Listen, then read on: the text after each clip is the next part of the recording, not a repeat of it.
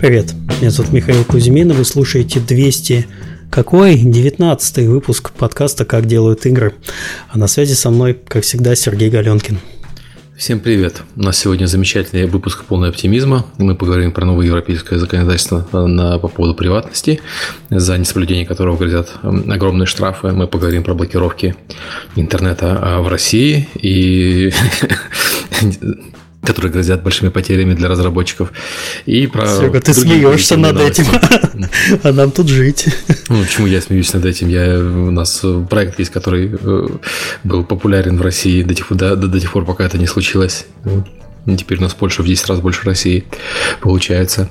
А, так, у нас интересный состав гостей в этот раз. А, вы всех уже знаете, вы они уже были неоднократно. У нас э, к нам пришел в гости Андрей Кривошеев, юрист Copyright Law Russia, администратор канала «Правовые вопросы» в геймдеве в Телеграме. Добрый день. И Алекс Нечипорчик, CEO Tiny Build Games. Всем привет. Мы перейдем а, к... Да, после рекламы. Прежде чем начать, да, маленькая рекламная пауза. Напоминаю, что поблагодарить нас за наше безумное начинание уже на протяжении более пяти лет выпускать подкаст про разработку игр э, можно с помощью системы Patreon, ссылка есть в описании. И также подписаться платно на канал YouTube, э, чтобы у вас были смайлики во время чата. Вот это самое полезное, что мог сделать YouTube за все несколько лет развития своего стримингового сервиса. И еще у меня маленькое изменение. Тут э, периодически пишут люди, что из-за того, что у нас красная подложка на э, подкасте, когда они слушают выпуски, э, полосочка снизу, которая показывает, ты прослушал выпуск или нет, или на каком месте ты находишься, она сливается. Я, покра- я покрасил все, теперь, теперь вы не ошибетесь. Начиная с этого выпуска снизу будет э, черная полоска, и все у вас будет хорошо. Особенно, особенно у нас тогда. Я вижу, Спасибо, что про это открыл этот выпуск, и у меня все сливается все равно. Ты, видимо, недостаточно покрасил. Так, подожди. Ладно. Ладно, не надо. Да не, подожди, там если... Ладно, не будем даваться в подробности, хорошо. А, также у нас подкаст выходит при поддержке нашего генерального спонсора компании PlayX. Э, PlayX – одна из 10 самых успешных мобильных игровых компаний в мире. Если вы готовы решать сложные и интересные задачи и обмениваться опытом с профессионалами, Ищите подходящие вакансии на job.playx.com. Сейчас в компании открыто более 30 вакансий, менеджер проекта, дата-аналист, а также lead game дизайнер Match 3 и многие другие на job.playx.com. Хотите создавать уникальные и качественные игры, делайте это с нами. Набирайте job.playx.com. Э, подкаст выходит при поддержке Аподил. Аподил – это платформа для грамотной монетизации мобильных приложений.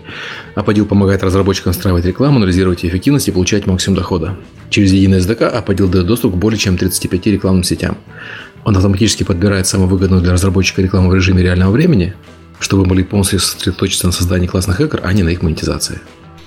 А, подкаст также выходит при поддержке Корона. Корона – это кросс-платформенный движок для быстрого создания 2D-игр и приложений.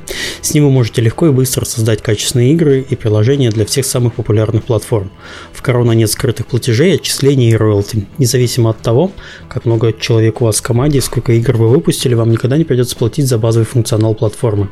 Корона не только движок, но и сильное сообщество понятная документация, более 500 тысяч разработчиков и живой форум. Создавай игры вместе с Корона. Это легко, быстро и бесплатно. Подробности на сайте coronalabs.com. Подкаст выходит при поддержке Mobile Soft Lab. Фермы. Фермы никогда не меняются. И в этом-то он Island Farm отличается от других. Мы не делаем игры на коленке и не правим XML файлы руками. Mobile Soft Lab использует удобные редакторы, понятную админку и современные технологии разработки. Мы ищем программистов и геймдизайнеров, готовых оставить каменный век позади. Подробности на mobilesoftLab.com.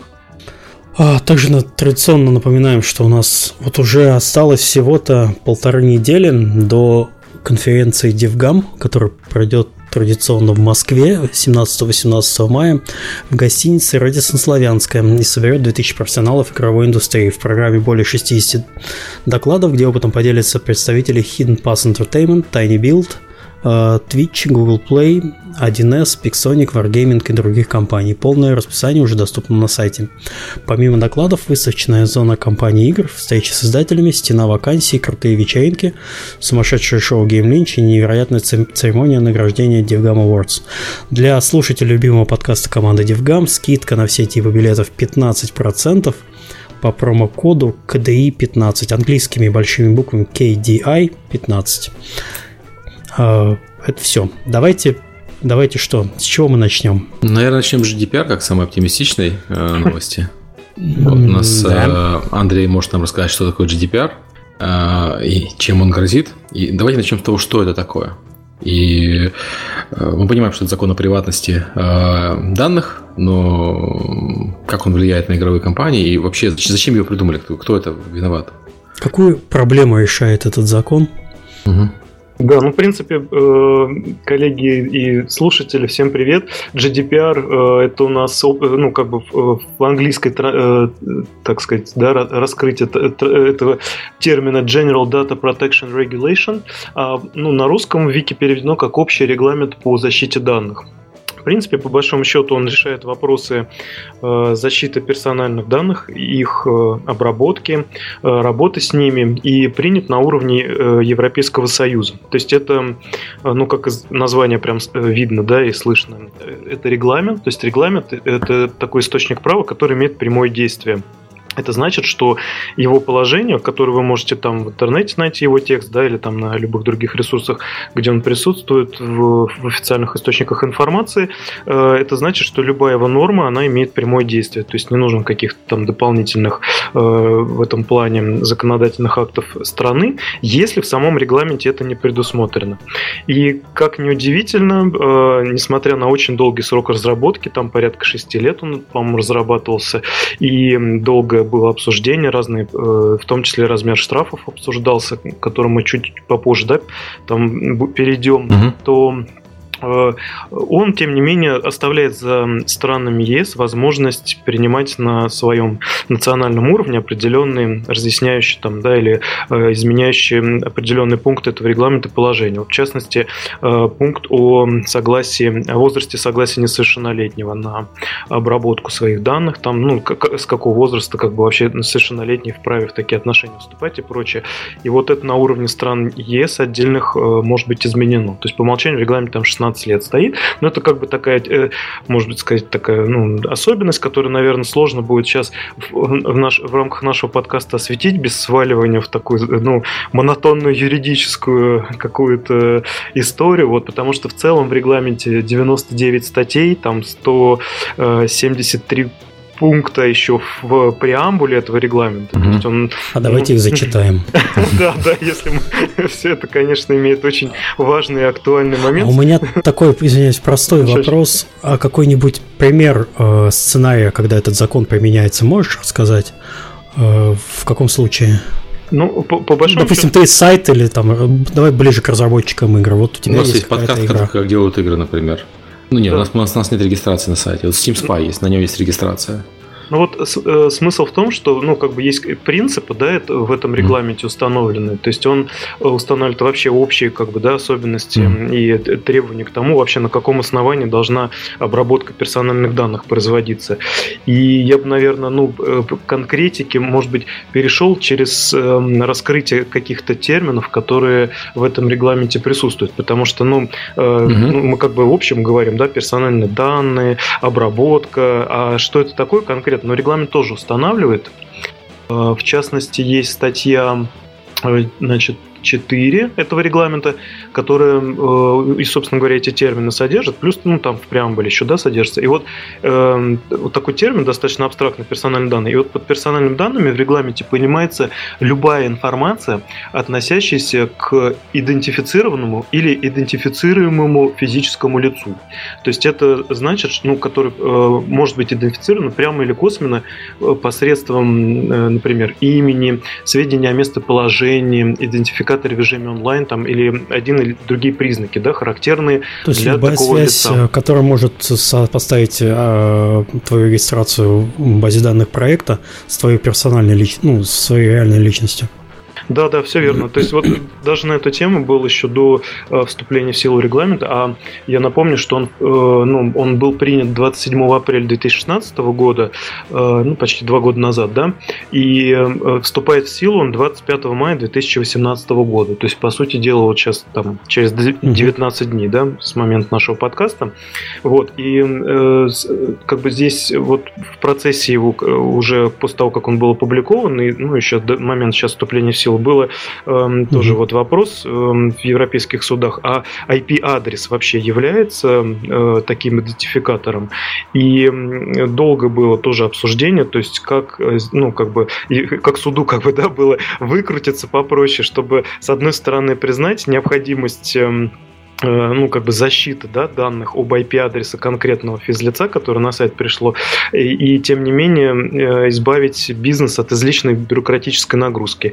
И вот суд э, так сказал, что если у вас есть юридическая возможность обратиться в соответствующие органы или там к провайдеру интернета с запросом и получить данные да, в этом запросе о том, кто конкретно стоит за этим IP-адресом, то в этом случае IP-адрес для вас конкретно да, будет считаться персональными данными данными. Угу. И уже ну, требуется там, да, специальные действия совершать в плане его обработки.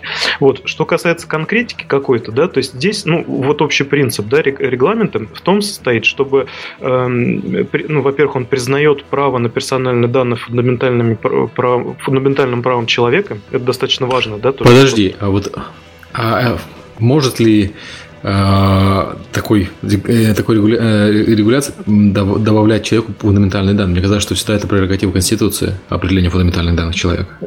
Да, но в этом плане он как бы признает это да, за, за человеком. То есть ничто не мешает в регламенте Европейского Союза расширить этот перечень, на самом деле, ну, с точки зрения... Я к тому, что имею в виду, что фундаментальные права человека, они определяются в большинстве случаев Конституцией государства, в котором он находится. Если вот Европейский Союз принял, что право на приватность является фундаментальным правом человека, означает, что все конституции Конституции Евросоюза, где это право не определено фундаментально, не соответствует этому регламенту?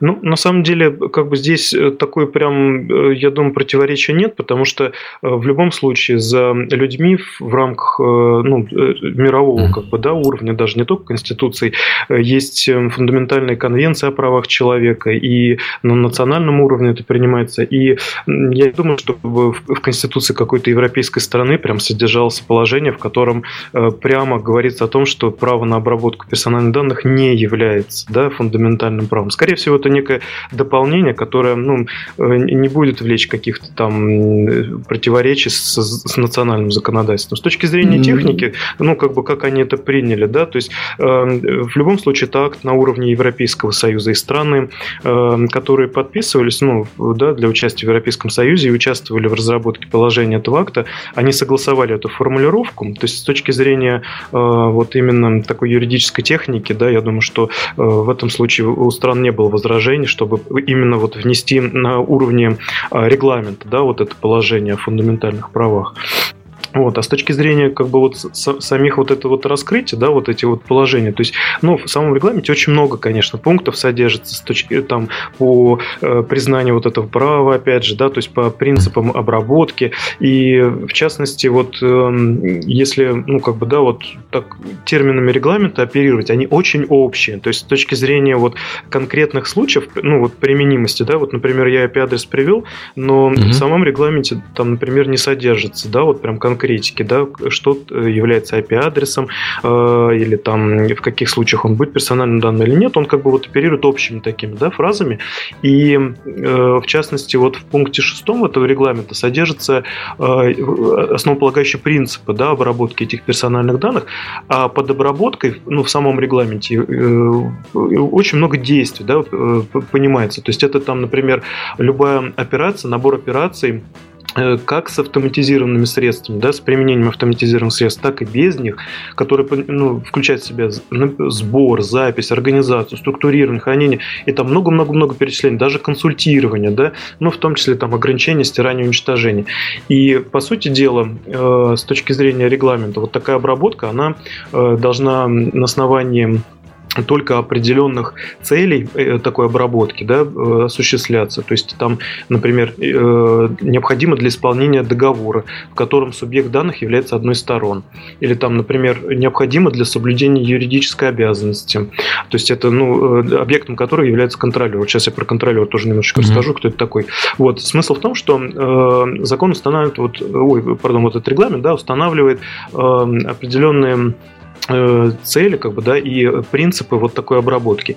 И дальше уже в конкретных статьях это все раскрывается. Но я просто, может быть, э, тоже заранее извиняюсь относительно отсутствия какой-то там шибко э, крутой конкретики по регламенту, потому что в целом, э, ну, он очень большой, и я ну, как бы в рамках подкаста хотел бы осветить какие-то важные моменты, может быть, mm-hmm. даже с большим акцентом на применимость этих э, аспектов э, к реалиям существования российских игровых компаний, да, потому что все-таки Россия не входит в ЕС с этой точки зрения. И э, в рамках подготовки к подкасту тоже я в Фейсбуке, когда задал вопрос, э, какие есть, да, ну там, может быть, mm-hmm. уточнения к этой теме, вот, вот был комментарий, что а как вообще ООО в России, да, каким боком относится к этому регламенту, то есть насколько это все э, э, применимо, да, к нашим, ну, к российским, да, реалиям.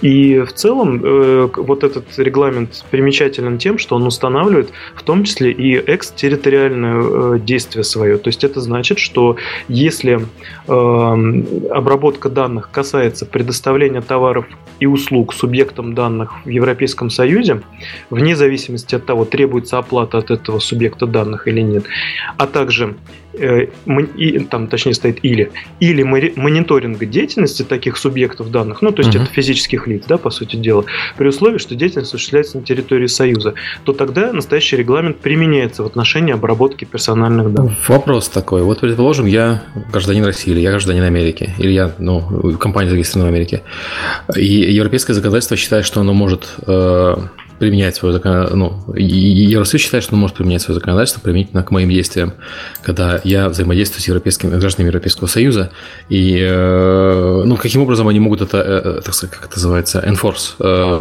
Ну, как тебе принудить или заплатить что-то, да, да какой-то да, штраф? Да, ага. то есть, э, э, мне очень сложно представить, что там российский суд или американский суд скажет, ну да, вот э, действительно этот человек не подчиняется, подчиняется законам нашей страны, не подчиняется законам какой-то далекой страны, поэтому давайте мы сейчас его штрафанем.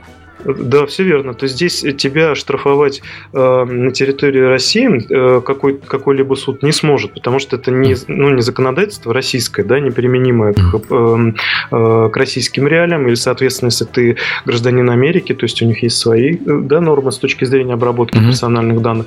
И здесь, э, э, по сути дела, штрафы и вот э, меры ответственности, которые мы там чуть попозже разберем, там, да, и, и обсудим эти вот гигантские цифры там и проценты от оборота, оборота, они применяются э, компаниям, э, до которых могут дотянуться надзорные органы стран. То есть вот закон так устанавливает, вот этот регламент, да, так устанавливает ответственность, что эм, вот эти вот э, меры ответственности в виде штрафов там, да, или других полномочий, они, установ... Э, они как бы э, применяются надзорными органами, то есть это в, каждом Европе... ну, в каждой европейской стране да, такой надзорный орган есть, или там судебными органами в рамках их полномочий. То есть ну, он не конкретизирует кто, но я думаю, что надо как бы каждую конкретную страну разбирать, то есть где зарегистрировано лицо, которое там нарушило да, вот этот регламент, кто конкретно надзорный орган в этой стране.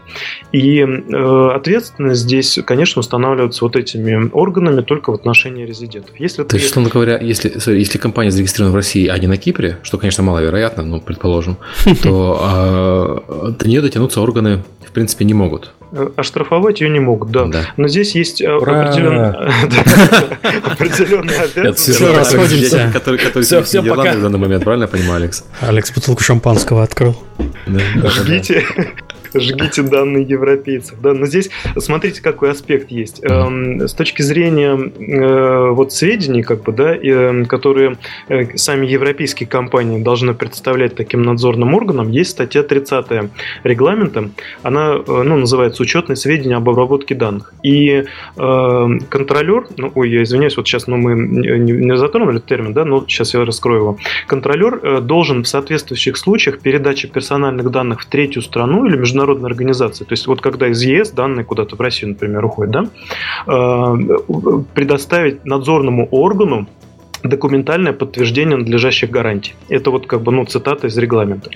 Э, я так понимаю, что документальным подтверждением надлежащих гарантий э, в рамках взаимоотношений европейского партнера и российского будет ну, некий договор, да, в котором такие гарантии со стороны уже российского лица, по идее, должны содержаться. Поэтому здесь косвенно, ну, то есть, э, допустим, если ты фактически нарушил, да, и где-то что-то э, там э, неправильно обработал с точки зрения регламента, регламента или не так, как он предписывает, и это будет э, являться нарушением вот этих гарантий договорных, то в случае наложения штрафа на европейского партнера или каких-то там взысканий, он уже по договору, да, вот эти свои убытки или ущерб уже будет с тебя иметь возможность истребовать. То есть вот это, вот это надо тоже учитывать, и те договоры, которые у вас заключены, например, с европейскими партнерами, да, или там планируются к заключению, mm-hmm. вот это надо эм, внимательно вычитывать, то есть какие гарантии, и, а скорее всего они будут там, да, в ближайшее время содержаться содержаться, если уже не содержится.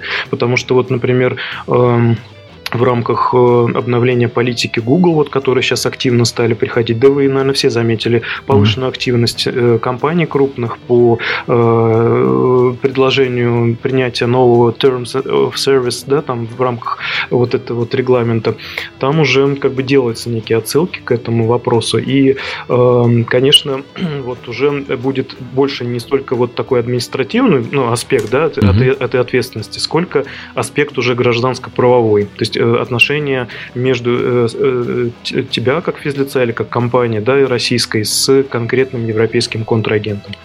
Окей, то есть второй урок тут... не подписывать ничего с европейским контрагентом, что, что, что, что касается приватных данных. У меня тут миллион вопросов конкретно, которые я хочу задать. Я просто вот сижу так фреск, так вот, вот, вот когда же их можно позадавать? Ну давай. А, а, вот смотрите, а, если так подумать, большинство разработчиков, ну, Индии, там, AA, всегда идет сбор подписок на альфу, на ньюзлеттеры и так далее. Вот конкретный вопрос. Если я разработчик игр, и я хочу собрать подписок на альфу через какой-нибудь там MailChimp или сторонний сервис, который за меня собирает эти э, данные. Что мне нужно иметь в виду, э, если я А, резидент, ну или там у меня бизнес в США, Б, бизнес в Евросоюзе и С, бизнес в России. И нужно ли мне что-то иметь, если я вне Евросоюза? Ну, да, с точки зрения э, резидентства США, то есть прежде всего нужно э, э, ну, как бы смотреть на свое законодательство да, об обработке персональных данных, потому что именно в случае ну, каких-то да, там шероховатостей в сборе, или, например, если эта база, не дай бог, там будет куда-то утечет там на сторону да, в результате взлома сервака, то здесь, конечно, нужно прежде всего смотреть на то законодательство той страны, где ты резидент, то есть на законодательство США, соответственно. Потом в рамках например, европейского законодательства, если например, произошла, ну, условно говоря, там утечка да, этой базы данных, то э, в течение 72 часов нужно обязательно уведомлять надзорный орган или посредством, например, представителя, да, вот контролера или процессора. То есть, ну, опять же, мы сейчас немножко уходим в термины, которые я еще там не раскрыл, но, условно говоря, этот же регламент вот в Европейском Союзе устанавливает обязанность по определенному информированию надзорных органов в части части Э, обработки персональных данных или там неких событий, которые в рекламе содержатся. И с, с точки зрения вот э, как бы, ну, то есть мы сейчас говорим, да, о национальном законодательстве, а с точки зрения гражданско-правовых отношений, то есть всегда надо смотреть, насколько те условия сервиса, которые предлагаются, то есть тем же MailChimp, там, да, или там в России там GetResponse, там и так далее, насколько они тоже соответствуют условиям именно сначала национального законодательства, да, а потом вообще вашим интересам в рамках гражданско-правовых отношений. Почему это важно? Потому что если, например, сервис не э, соответствует вашему национальному законодательству, а на территории России такое случается, то есть, например, вот некие иностранные сервисы сбора эм, э, ну, email адресов да, для дальнейшей рассылки, они не содержат согласия в той степени, в которой, например, российским законодательством это предусматривается, да, или там не обрабатывают данные так, как предусматривает российское законодательство. Потому что, я не помню, вот в каком-то подкасте мы, по-моему, эту тему затрагивали, что данные, персональные данные российских граждан, они должны на территории России храниться, да, условно говоря. И с точки зрения вот неких иностранных сервисов, если они не имеют серваков на территории России и при этом собирают, да, персональные данные российских граждан, они нарушают таким образом закон и, используя эти сервисы, да, в тоже свой бизнес под риск ставить. Поэтому тут как бы двойной уровень получается национального законодательства да, и гражданско-правового, по сути дела, вот тех отношений, которые вы с этими сервисами строите. Потому что для цели соответствия вот этим регламентам, политикам, законам, то есть, ну, этот регламент, он сам по себе огромный, да, там, и плюс еще в развитии этого регламента европейскими странами принимается там определенные законы. в России примерно аналогичная ситуация. Федеральный закон о персональных данных, и есть разъяснение Роскомнадзора и соответствующих служб, то есть какие категории баз данных там должны содержаться, прочее, прочее. Это тоже достаточно большая отрасль. И, наверное, именно в связи с этим э, регламент Европейского Союза ввел понятие э, Data Privacy Officer, то есть э, как бы некое лицо должностное, которое уже на определенном уровне обработки персональных данных в организации должно эм, присутствовать, наниматься там ну, в виде, ну там либо в виде работника, либо в виде эм, как, некой компании, которая оказывает услуги, да, по соответствию в такой организации эм, обработки обработки персональных данных, требованиям законодательства, вот этих всех подзаконных актов, по большому счету. О, бой.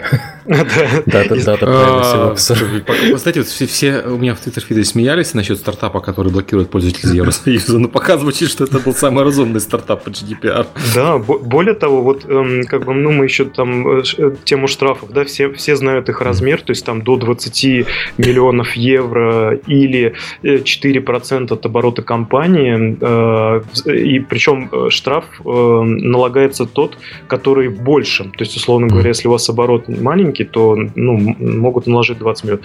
Но на самом деле это как бы такая верхняя, ну как бы, или как сказать, это вершина айсберга, да, потому что в самом регламенте на самом деле помимо штрафов еще куча полномочий надзорных органов, именно европейских, по применению мер ответственности к компаниям, которые нарушают такой регламент. То есть там и предупреждение, потом требования о прекращении, временное или окончательное ограничение на обработку данных, включая даже запрет, да, то есть могут вообще запретить обрабатывать, если посчитают, что вы там этот. Потом регламент, ну вот он тоже давит на язык таких новелл, он вводит некую сертификацию, которая Э, должна обычным пользователям э, сигнализировать о том, что вот, ну, эта организация, она соответствует да, требованиям э, законодательства о защите персональных данных, да, требованиям регламента, и то есть вы как бы вроде здесь в безопасности будете, если свои данные оставляете.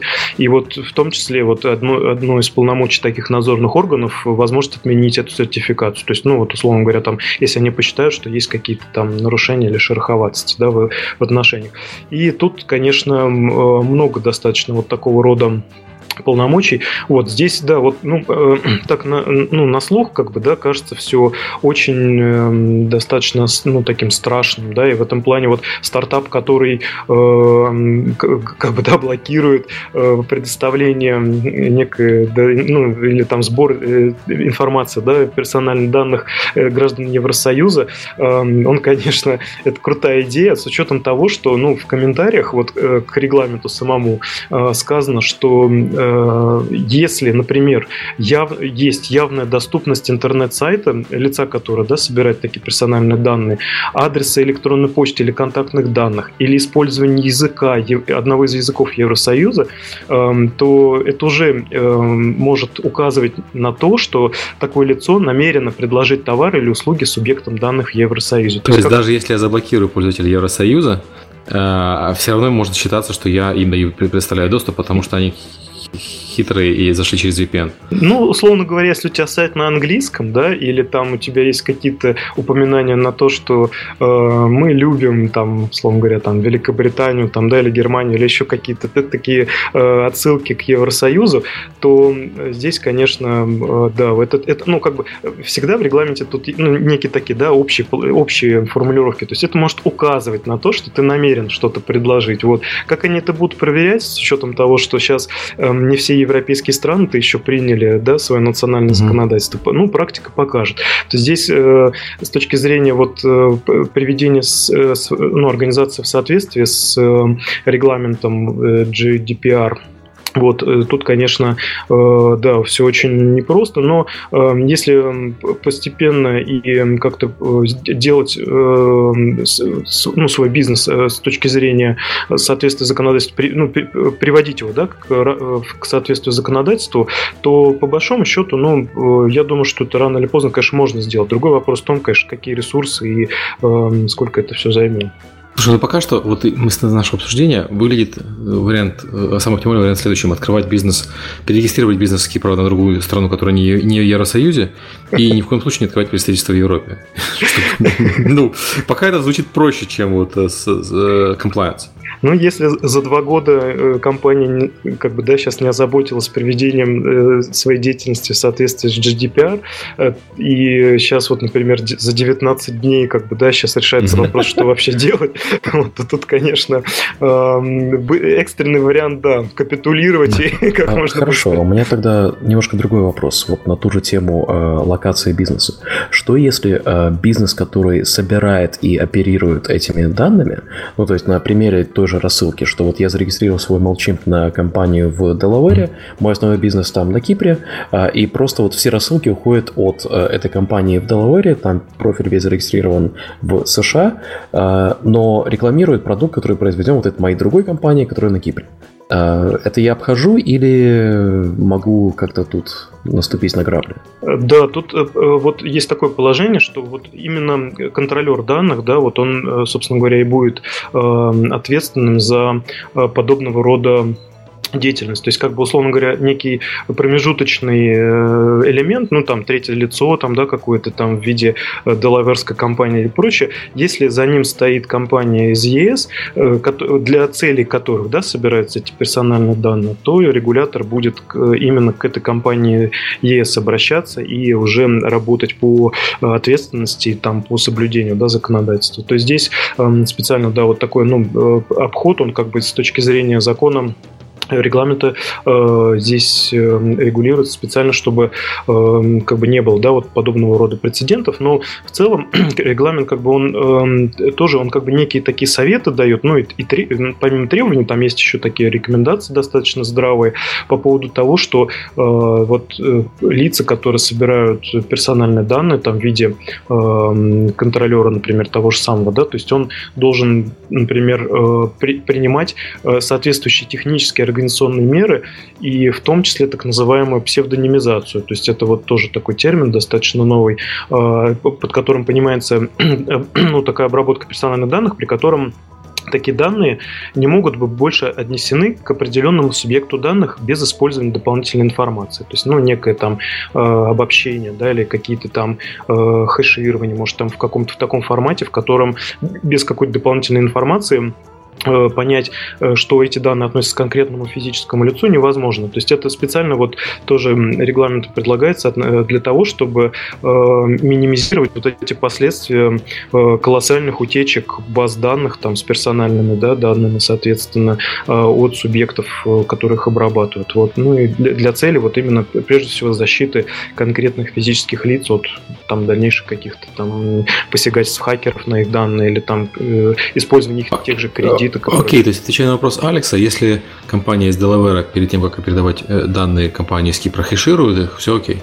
Ну, это как бы один из способов минимизации риска. Если при этом компания с Кипра э, грубо там нарушает требования регламента, да, или там, например, не, не обрабатывает так, как регламент это э, э, рекомендует или требует, то в любом случае ответственность наступит. Просто псевдонимизация, она как бы служит э, целям минимизации риска. Если она э, таким образом была сделана, что невозможно, ну, как бы, да, таким образом определить э, субъекта персональных данных, ну, то есть, возможно, надзорный орган ограничивает ограничиться предупреждением. То есть там ай-яй-яй, вы там не соблюдали закон, вот, но при этом это, это, то есть это можно, да, то есть предупреждение как один из видов ответственности, он предусмотрен регламентом. Если там более серьезные последствия, да, что э, кто-то нашел дополнительные ключи к этой псевдонимизации через третью компанию, там, не в Делавер, не на Кипре, то уже, конечно, может быть и штраф.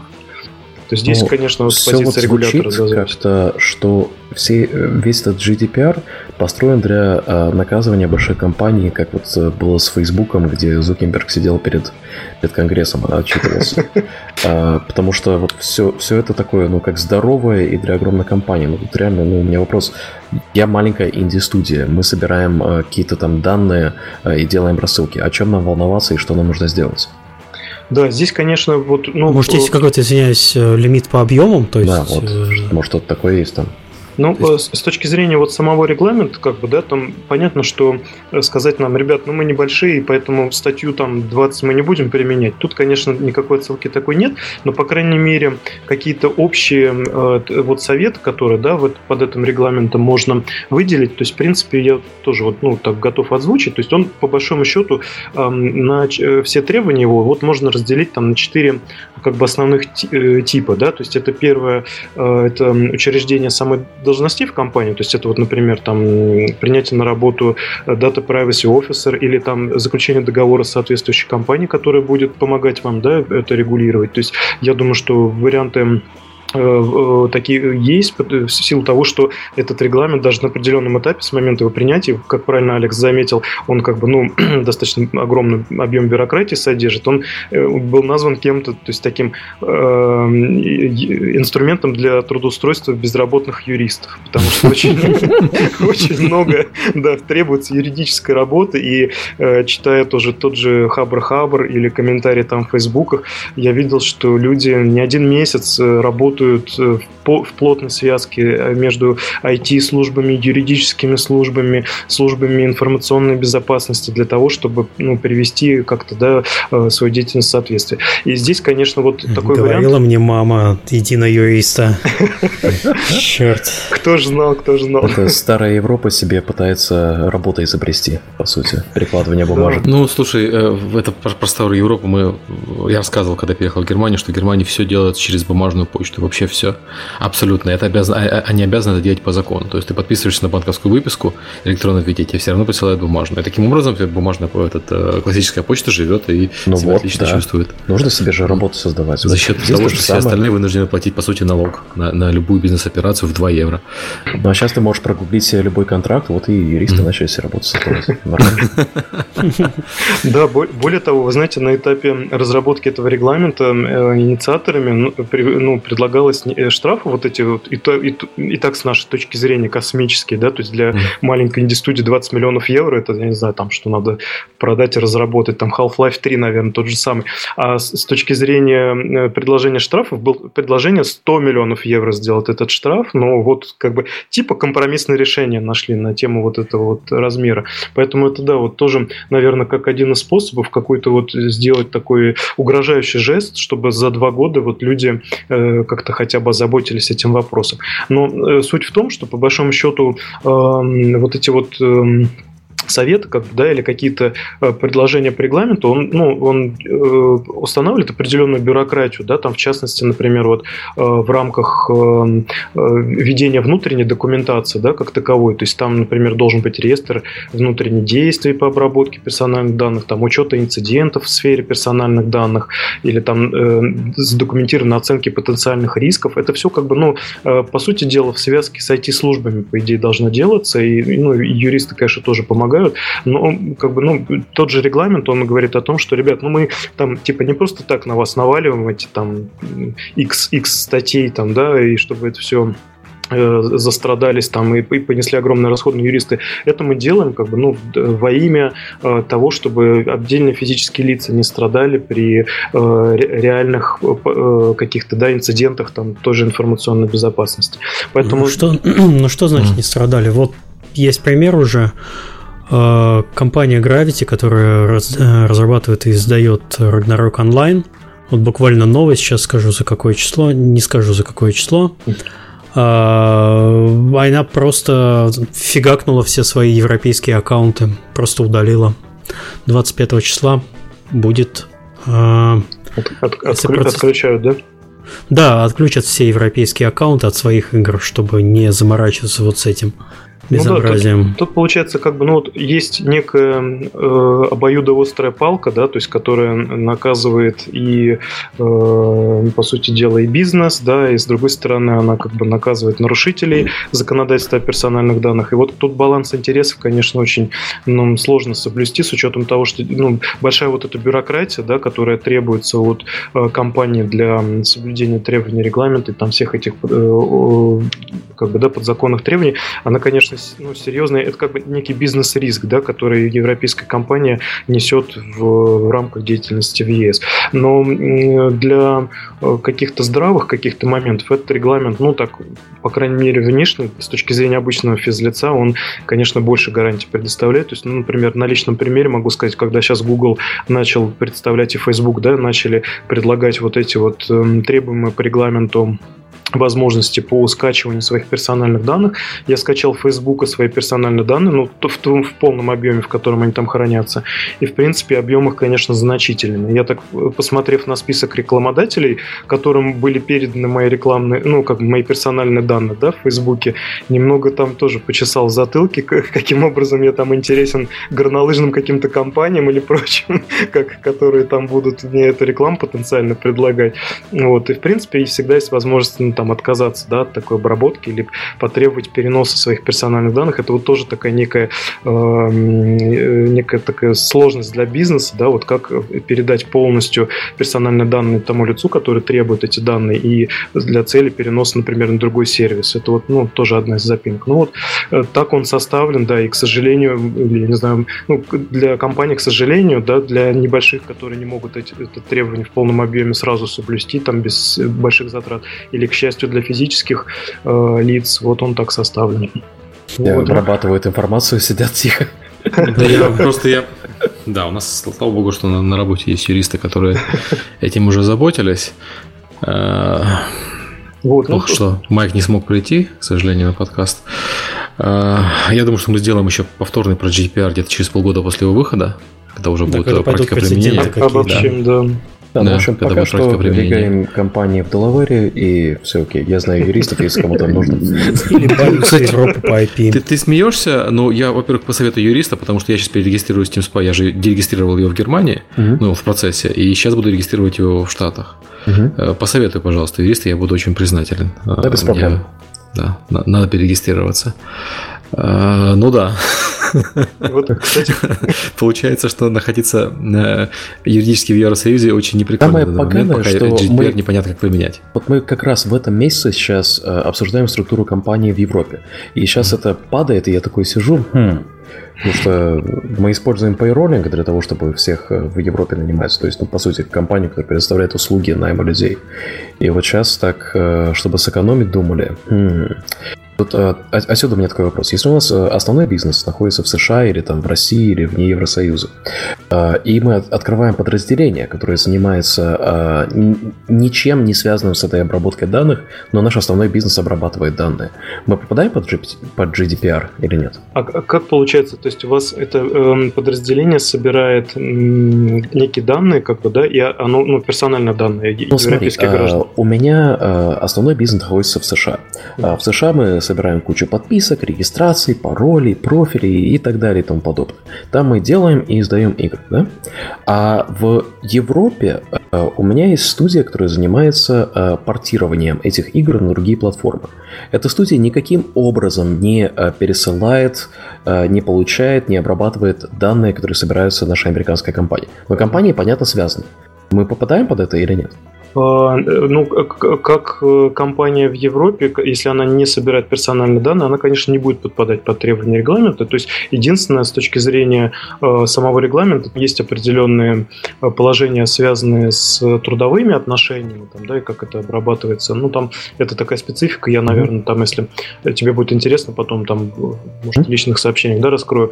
Вот. А с точки зрения, ну, как бы взаимоотношений компании, регламент только говорит о том, что если если персональные данные переходят да, от, от одной компании группы в другую. Если такого не происходит, то тогда ты здесь, не, не, я думаю, не несешь никаких рисков с точки зрения американской компании, да, то есть потому что тебе никакие данные от европейских граждан не попадают. Хорошо. А, окей, это, это первая новость хорошая за сегодня, э, если честно. А, еще такой вопрос. Да. Есть э, э, с русским заказчиком, который требует хранить данные русских клиентов на русских серверах, есть же варианты, когда ты подписываешься с местным провайдером услуг, вот, например, там есть провайдер платежей Xolo, который собирает э, идентифицируемую информацию, вроде как имена, номера кредитных карт и так далее. И они полностью комплайент с русским э, законодательством, они платят там ИДС, все остальное. А, соответственно, компания, которая пользуется их услугами, э, получается, по факту не нарушает русское законодательство, потому что есть э, русский контрагент, который берет на себя все риски и всю ответственность. Вот есть такие, такие уже провайдеры услуг европейские, которые на себя брали бы риски и собирали бы данные, а те предоставляли бы хэшированную информацию. Э, честно говоря, не занимался занимался таким плотным анализом предложений в этой сфере, да, ну, я думаю, что за два года э, можно, наверное, скорее всего, кого-нибудь найти, потому что uh-huh. с точки зрения э, и тех, ну, то, того потока информации, большей части с юридической, да, точки зрения, с которыми я сталкиваюсь и сталкивался при анализе вот этого регламента, он больше конечно, был связан с некими юридическими фирмами, которые да, предлагали свои услуги по э, соответствию GDPR, некими семинарами и прочее. Техническая сторона, как бы я так не сильно рассматривал, но я думаю, что при желании, да, можно найти, скорее всего, такую структуру, которая будет э, и на технической стороне да, э, защищать именно сбор. Окей. Да. Будем надеяться, что такие компании появятся. А, ну, Про, по, по крайней мере... все, все поговорили. У нас там э, что надо успеть прежде всего такой вопрос э, Алекс предлагает. Если, если да, тебе вот, придут... э, если конкретику подвести, если вот э, у меня вот сейчас компания в Евросоюзе, я знаю, что я собираю ну, базовые данные, например, там э, ту же вот подписку, э, или там у меня какой-то там форум, например, э, на сайте есть, да? Э, что мне нужно сделать вот в ближайшие 19 дней в панике? Так, ну, вот, вот смотри, значит, э, четыре как бы, да, таких направления, которые точно нужно охватить. То есть это вот первое, а, понять, нужен тебе отдельный сотрудник или ты а, наймешь компанию, которая тебе поможет в защите, да, э, по обработке персональных данных. Потому что, ну, требования к сотруднику прям, они конкретно установлены тоже в регламенте, там определенное количество людей, насколько я помню. Сейчас, ну, э, не могу сказать прям по конкретике, да, это надо тоже сейчас в регламент там заглянуть отдельно. Вот. И, э, например, э, если у тебя там массово как-то масштабно регулируется, то тогда такой сотрудник точно нужен будет. Вот. Второй э, момент, который нужно э, себе зачистить, как бы, да, как юридические риски, это э, требования понять, соответствующие требованиям поведения внутренней документации. А внутренняя документация это прежде всего три документа. То есть это реестр действий по обработке персональных данных, потом введение учета, ну, тот же самый реестр инцидентов в сфере обработки персональных данных и наличие задокументированной оценки потенциальных рисков при обработке персональных данных. Да? Это вот второе направление. Э, Третье направление – это э, требования, которые обеспечивают права и свободы граждан ЕС при обработке персональных данных. И тоже да, определенные как бы, да, в, в этом смысле э, должны соблюдаться положения регламента. То есть, например, э, субъект имеет право на информацию. То есть ты должен будешь сообщить в любой момент э, такому субъекту э, ну, свои данные, да, потом контактные данные инспектора по защите персональных данных, если он у тебя есть, цели обработки данных, там законные интересы, которые у тебя есть в обработке этих персональных данных или у третьего лица, которое от твоего имени, да, их собирает, потом Например, если у тебя есть намерение передать эти данные в третью страну, то есть, например, условно говоря, из европейской компании в американскую, это, об этом тоже нужно будет уведомить э, лицо, если к тебе обращаются да, с таким запросом физическое. Вот. Потом, например, сроки, э, в течение которых обрабатываются такие персональные данные, э, предоставить право на доступ такому лицу к своим персональным данным там, или э, обеспечить право на отзыв своего согласия. То есть вот эти моменты да, обязательно нужно будет Хорошо. выверить. Я, ну, я сейчас, э, ага. пока ты говоришь, я попытаюсь э, свои своим языком это пересказать, чтобы э, слушателям, может быть... Э, Переведи да, на, на русский, пожалуйста. Да, да. А, то есть, на русский.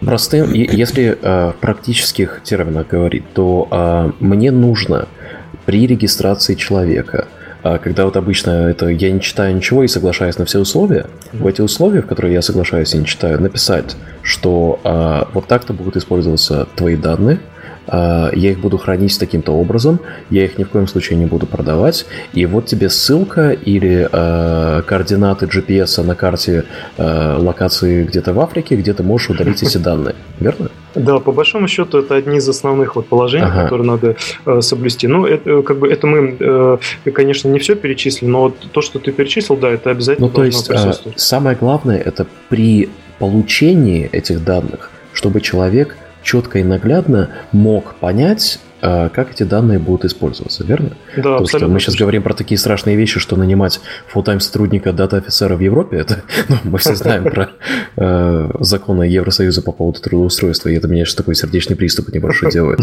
Но вот то, что мы в research е делали, Э, это было вот как раз про, по поводу Terms of Use, что там, например, при инсталлере э, четко э, Terms and Conditions и Data, data Privacy Regulation mm-hmm. свой показывает, чтобы вот как твои данные используются, и именно поэтому нам в Фейсбуке сейчас вот хотите скачать все ваши данные, пожалуйста, чтобы потом никто не мог на них наехать и сказать, что ребята, у вас там это все было спрятано. Не-не, вот, пожалуйста. Да, да, все верно. Более того, одним из функционалов, который ты должен предоставить такому физлицу, это должен быть функционал на внесение или удаление такой персональной информации с твоих же серваков. То есть, условно говоря, э, он может удалить какие-то данные или все, или все данные, да, то есть вот это тоже обязательно нужно учитывать. Вот. И, конечно, э, в целях э, реализации регламента того же самого, то есть если у тебя есть сомнения, то тот же регламент, например, он устанавливает возможность предварительного консультирования с, э, с надзорными органами. То есть, если у тебя есть сомнения, например, что если у тебя какое-то вот новое там э, положение или там новая компания, да, или как она будет обрабатываться, вот есть возможность предварительно поконсультироваться с надзорным органом, ну, конкретно Кипра, например, да, где эта компания будет зарегистрирована. Хорошо. И тогда, если в практических случаях, когда мы собираем подписки на альфы, то мне в каждом письме, если у меня установлено, что вот э, ссылка на ваш профиль, где вы можете удалить э, данные или отписаться, то я как бы тоже сохранен тут. Ну, да, как, как бы в любом случае вот эти э, формулировки, которые мы сейчас да, обсудили, то есть здесь нужно обязательно э, такому лицу предоставить. И, ну, например, вот смотри, сейчас чисто юридически регламент еще не действует, да, поэтому э, в Terms of Use, например, ты можешь внести такие положения, что вот эти Terms of Use у нас начинают действовать с 25 э, мая 2018 года. Если вы согласны с их использованием, там, да, вот, пожалуйста, проставьте, пожалуйста, галочку, да, в соответствующем там пункте, потому что в регламенте, кстати, этот момент тоже э, отражен. То есть, если раньше у нас вот эти вот так называемые э, массовые да, согласия, когда у тебя ты просто нажимаешь кнопку, а галочки уже везде стоят. Регламент против такой позиции, то есть здесь требуется как конкретное прям информированное согласие, чтобы такое лицо дало. То есть, либо саму галочку поставить, либо там вот там типа нажмите эту кнопку, если вы там, да, вот, вот это все прочитали и со, со всем этим согласны. Вот здесь вот такой тоже момент обязательно надо учесть. Хорошо, значит, делаем галочки или переезжаем в США. Вот из двух. А, в в США ехать проще, Алекс. Чем галочку поставить? Вот, вот я тоже думаю, что тут это надо открывать бизнес по иммиграции. Миша просил нас не шутить про трактор. Да, ну, следующая тема точно. Да вы не шутите, я смотрю. Да, собственно, что, мы уже переехали. Да, Трактор уже. теперь, да, теперь Я только что свою L1 возобновил, так что... Вот, кстати, мы сейчас вот мы ну, проговорили всю эту огромную бюрократию да, по поводу рекламы и прочее. И, конечно, следующая наша тема по поводу блокировок, э, которые, ну, так называемые ковровые блокировки Роскомнадзора относительно э, интернет-ресурсов и вопрос, в какой юрисдикции легче жить. Ну, мне кажется, на фоне России ЕС сейчас будет выглядеть просто райским местом с облачками. Э, да, Окей. От, от, от хороших новостям, это, получается, переходим еще к самым лучшим. Я просто хотел добавить, что меня периодически, когда в Германии жил, меня периодически спрашивали местные разработчики, почему так стартапов мало в Германии? Ну, блин, вот почему. Регуляция, миллион. Для любого стартапа нужно сколько там, 300 страниц, э, и это только по, по privacy policy, а есть же и другие закон, э, законодательства. Вот. Компанию невозможно создать из одного человека, потому что на него еще нужно будет 4 юриста, контролера и прочее. Вот. Контролеры процесса. Окей. Ковровые блокировки Роскомнадзора. У них на пике было 20 миллионов IP-адресов заблокировано, сейчас вроде 12 миллионов IP-адресов заблокировано. 14 600. 14 600, зашибись. Но это, но это, но это не важно. Это не да. Попали под блокировку не только игровые компании, но мы игровой подкаст, поэтому говорим про них. Хотя понятно, что там и банкам тяжело, и ритейлу тяжело, и аэропортам тяжело, всем тяжело. Но особенно тяжело игровым компаниям из наших Fortnite, Guild Wars, PUBG, Точно известно, что под блокировками кто-то там еще был. Танки, главное, Rainbow Six не работает частично, mm. не работает Battlefield 1. Mm-hmm. Это то, с чем я столкнулся. Не работает нормально PSN. Mm-hmm. Я, собственно, хотел обсудить вот что. В рамках вообще инфраструктуры сетевой крупной компании, насколько просто или вообще невозможно переехать на другой диапазон по IP? А, мы, мы, смотри, вот э, могу за нас ответить. Мы переезжаем на другой диапазон регулярно, а Роскомнадзор и другой диапазон тоже банят. Как будто он гоняется за нами, а не за телеграммом. Вот. А, то есть переехать просто относительно, но вопрос же не, не, не в смене IP-адресов. Вопрос в, в, в смене IP-адресов на те IP-адреса, которые Роскомнадзор не тронет. А таких IP-адресов не так уж много, как оказывается. А, поэтому у нас сейчас, ну, наши ребята делают новое техническое решение, которое позволит нам уехать в такие IP-адреса, куда нас э, не тронут. Но эффективно, по сути, эффективно, это, это, это тоннель, по сути, получается, который будет э, для тоннель это нормальные IP-адреса, которые забанены, через IP-адреса, которые не забанены. Ну, по сути, да, проксирование. Да. да, ну, по сути, проксирование, которое прозрачно для пользователя. А, для пользователя будет выглядеть все, все как сейчас. И это техническое решение, оно не страшно сложное, но на масштабе, там, типа на нашем, это займет ну, месяц где-то. А, имплементация такой, ну, такой ну, штуки. То есть это, это не быстро.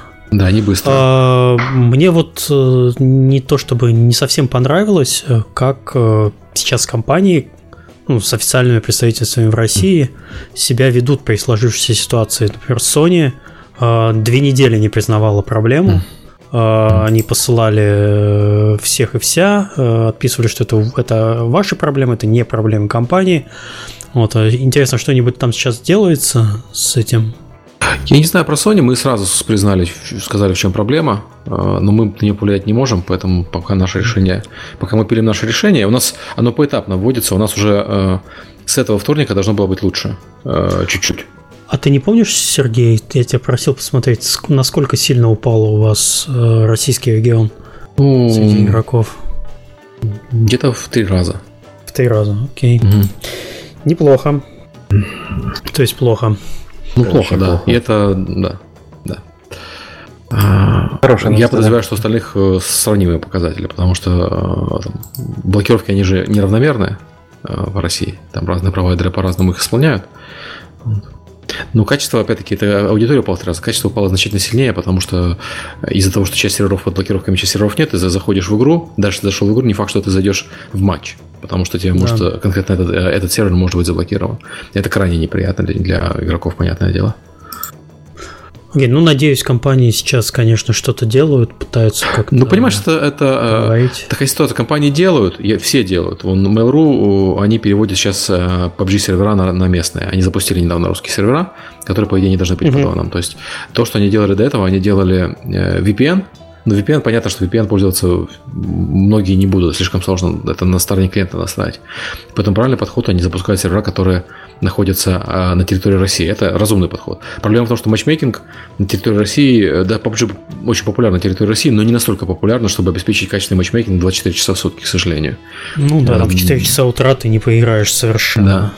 Да, и это означает, что у тебя э, в любой игре, которая вот так вот заходит в региональное гетто, это касается, ну, понятно, не только PUBG, там, у, у League of Legends такая же проблема, там, у многих игр, в которых локальные сервера, они гетто-сервера, а не нормальные сервера. Э, под гетто я подразумеваю, что когда ты не можешь матчмейкиться за пределами своего региона. Когда ты можешь матчмейкиться за пределами своего региона, это нормальный подход. Это вот угу. Blizzard перешел на такой подход. Со временем Blizzard было гет, были гетто-сервера, потом они перешли на, если есть с кем играть на, в России, тебя мочить с Россией, если нет, мочить на Европу. Вот. И у нас такой подход, кстати. Если тебе не найдет сервера в твоем регионе, он будет перекидывать в другой. Э, но гетоизация, так сказать, игровых серверов России, она приводит к тому, что снижается качество игры для российских игроков, заметно снижается. Вот. Э, из-за того, что матчмейкинг э, работает хорошо только в пиковые времена, в остальные времена он работает плохо. И если, скажем, для PUBG или Fortnite это не так важно, потому что тебе 100 человек на карту кинул, и все окей, то для игр, где skill-based матчмейкинг или для игр, где класс-based матчмейкинг, как Overwatch или там League of Legends или Dota, это, конечно, может быть проблемой. А какие вот, интересно, э, решения подходят сейчас для игровых компаний? Это первое, что напрашивается, это не пользоваться публичными клауд-сервисами. Ну да, это съезжать что... с публичных клауд-серверов или делать, делать тоннели. А, съезжать с публичных клауд-серверов ради одной России никто не будет. Ну, ну да. Большой рынок, но не настолько большой, чтобы съезжать. Угу. Делать тоннели, ну, делать тоннели, оно вообще, в принципе, полезно не только для России, потому что оно, если что, защищает от перегрузок. А, ну, кстати, но да, это... я вот, например, виртуально переехал в Германию через VPN, угу. и у меня пинг во всех играх упал. Угу. То есть это да, даже лучше, потому что мой роутинг моего провайдера, да какой-нибудь, не знаю, не знаю, там в Warcraft у меня было 40, стало 30 mm-hmm. миллисекунд пинг. Э, так что возможно, все вот это... Ну, технически это просто не, не, не так просто сделать. Это надо сидеть и пилить это решение. Ну, а что если э, вот использовать это решение серверов в России и просто разрешать э, пользователям извне России подключаться к этим серверам? Как бы это разве не решит проблему? Это не решит проблему, потому что в России плохой коннект. У тебя пользователь из Европы, который коннектится в Россию, будет иметь хуже пинг, чем пользователь из России, который коннектится в Европу. Да, тоже верно. Угу. Ну, вообще есть проблема. основные узлы коннекта. Это Франкфурт, э, в Нидерландах есть, э, в Париже, под Парижем э, данные самые такие централизованные. А если человеку, например, из Германии ходить через Россию и назад, это, это так себе решение. Угу. То есть оно в, те, в теории, конечно, звучит классная идея, давайте все, всех пересадим в Россию, потому что э, нормально коннектиться больше никуда нельзя, но на практике интернет не будет так работать. Не, недостаточно. А, давайте Андрея послушаем по поводу юридических оснований. Да, да ну, в принципе, сказать? с точки зрения э, самого как бы, процесса, да, то есть, ну, все мы знаем, что это с Telegram связано, вот, но на самом деле оснований, ну, сами юридические, да, которые послужили э, таким действием со стороны Роскомнадзора, это было э, в том числе э, ну, так называемые требования, там, письма Генеральной прокуратуры. То есть эти письма, ну, чисто юридически как процесс выглядит. То есть если есть закон федеральный об э, информации, э, который у нас э, говорит о том, что есть, э, ну, полностью называется об информации, информационных технологиях и о защите информации, 149 закон. Вот, он говорит о том, вообще, как использовать информационно-телекоммуникационные сети. И в числе вот одни, ну, одна из статей этого закона говорит о том, что ведется Роскомнадзором единый реестр доменных имен, указателей страниц сайтов сети интернет и сетевых адресов, который содержит информацию, распространение которой в Российской Федерации запрещено. И там ну, перечисляется много-много-много э, всяких случаев, когда информация такая считается запрещенной к распространению. Ну, как вы, возможно, помните, началось все там с детской порнографии, а потом туда начали потихонечку добавлять другие э, виды запрещенной информации. Вот, ну, не знаю, там... Если... Оппозиционные сайты, ну, например. Ну, да, в том числе. То есть, ну, например, это одна из статей э, закона э, вот этого, который э, говорит о том, что ну, когда ведется вот этот реестр информации, там, содержащий призывы к э, неким экстремистским деятельностям или там несанкционированным митингам. Но это вот как бы одна из, один из случаев. Но, я не знаю, может, если кому-то будет вдруг актуально, то есть, например, там с 1 октября э, там 2017 года там даже появился и дистанционная продажа алкогольной продукции. То есть туда уже очень много всяких, ну, таких, такой информации, как бы, да, внесено, которая запрещена к распространению. Ну, помимо азартных игр в том числе, ну, к теме нашей игровой индустрии. Да? Вот. И э, на основании вот, действия вот этих норм э, закона Роскомнадзор ведет этот реестр, и есть э, в том числе вот э, в этом, э, в этом законе требования к организатору распространения информации в сети интернет. А организатор распространения информации в сети интернет – это лицо, которое осуществляет деятельность по обеспечению функционирования информационных систем или программ для ИВМ, которые используются для приема, передачи, доставки или обработки электронных сообщений пользователей сети интернет. Ну, в полном смысле слова, вот Telegram, как бы, да. Mm-hmm. И если помните, вот на заре еще конфликт конфликта Телеграма и Российской Федерации, власти Российской Федерации был процесс, связанный с внесением Телеграма в реестр организаторов распространения информации. Там тоже Дуров как бы занимал такую позицию принципиальную, что нет, мы там не обязаны ничего делать. Но потом вроде как она так более-менее компромиссно разрешила, что его внесли, и он написал, Дуров написал, что ну, если это все формальности, которые мы должны соблюсти на территории России, то вроде как я окей с этим. Но по факту оказалось, да, позже, что это не все формальности, по большому счету, и за формальностью по э, наличию вот такого лица в этом реестре есть еще э, и обязанность так, организатора вот, распространения информации в сети интернет предоставлять э, органам, осуществляющим оперативно-розыскную деятельность или обеспечение безопасности в РФ информацию, э, которая в случаях, которые этим законом предусмотрены. И э, в частности, в одном ну, в числе таких обязанностей, как бы, да, это э, передача информации, эм, которую, э, ну вот так, так она звучит, да, организатор распространения информации в сети интернет обязан при использовании для приема, передачи, доставки обработки электронных сообщений, э, допол- дополнительного кодирования электронных сообщений, значит, предоставлять федеральный орган исполнительной власти в области обеспечения безопасности, это ФСБ, информацию, необходимую для декодирования принимаемых, передаваемых, доставляемых и или обрабатываемых обрабатываемых электронных сообщений. То есть это значит, ну так если с юридического на русский, что если у вас мессенджер на территории России зарегистрирован, он в реестре распространения информации внесен, в, э, пардон, в реестр организаторов распространения информации в сети интернет, то вы обязаны в случае кодирования переписки между пользователями, а скорее всего она кодированная, да, э, предоставлять э, информацию в ФСБ, в частности, в части декодирования, ну, такую информацию, которая необходима для декодирования этих сообщений. Вот такая обязанность за организатором закреплена.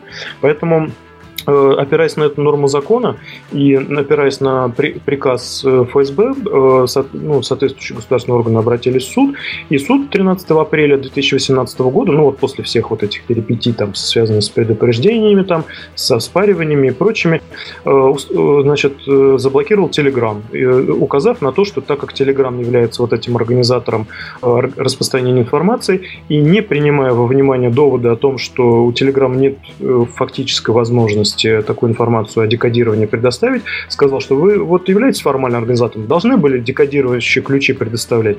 Должны. А не исполнили? Не исполнили. Все, я постановляю немедленно заблокировать мессенджер на территории России. Это, кстати, тоже один из особенностей этого суда. То есть он там за 20 минут прошел и э, немедленно свое решение, ну, как бы, да, в силу, по сути дела, сам же и э, внес. Вот. И почему начали страдать другие ресурсы? Э, вот, ну, формально, как бы вот э, требования о ограничении доступа к информационным ресурсам, содержащим информацию об экстремистской вот этой деятельности, это Генпрокуратура, да, вносит в Роскомнадзор. То есть она говорит, ребят, там экстремисты у нас расшалились, заблокируйте.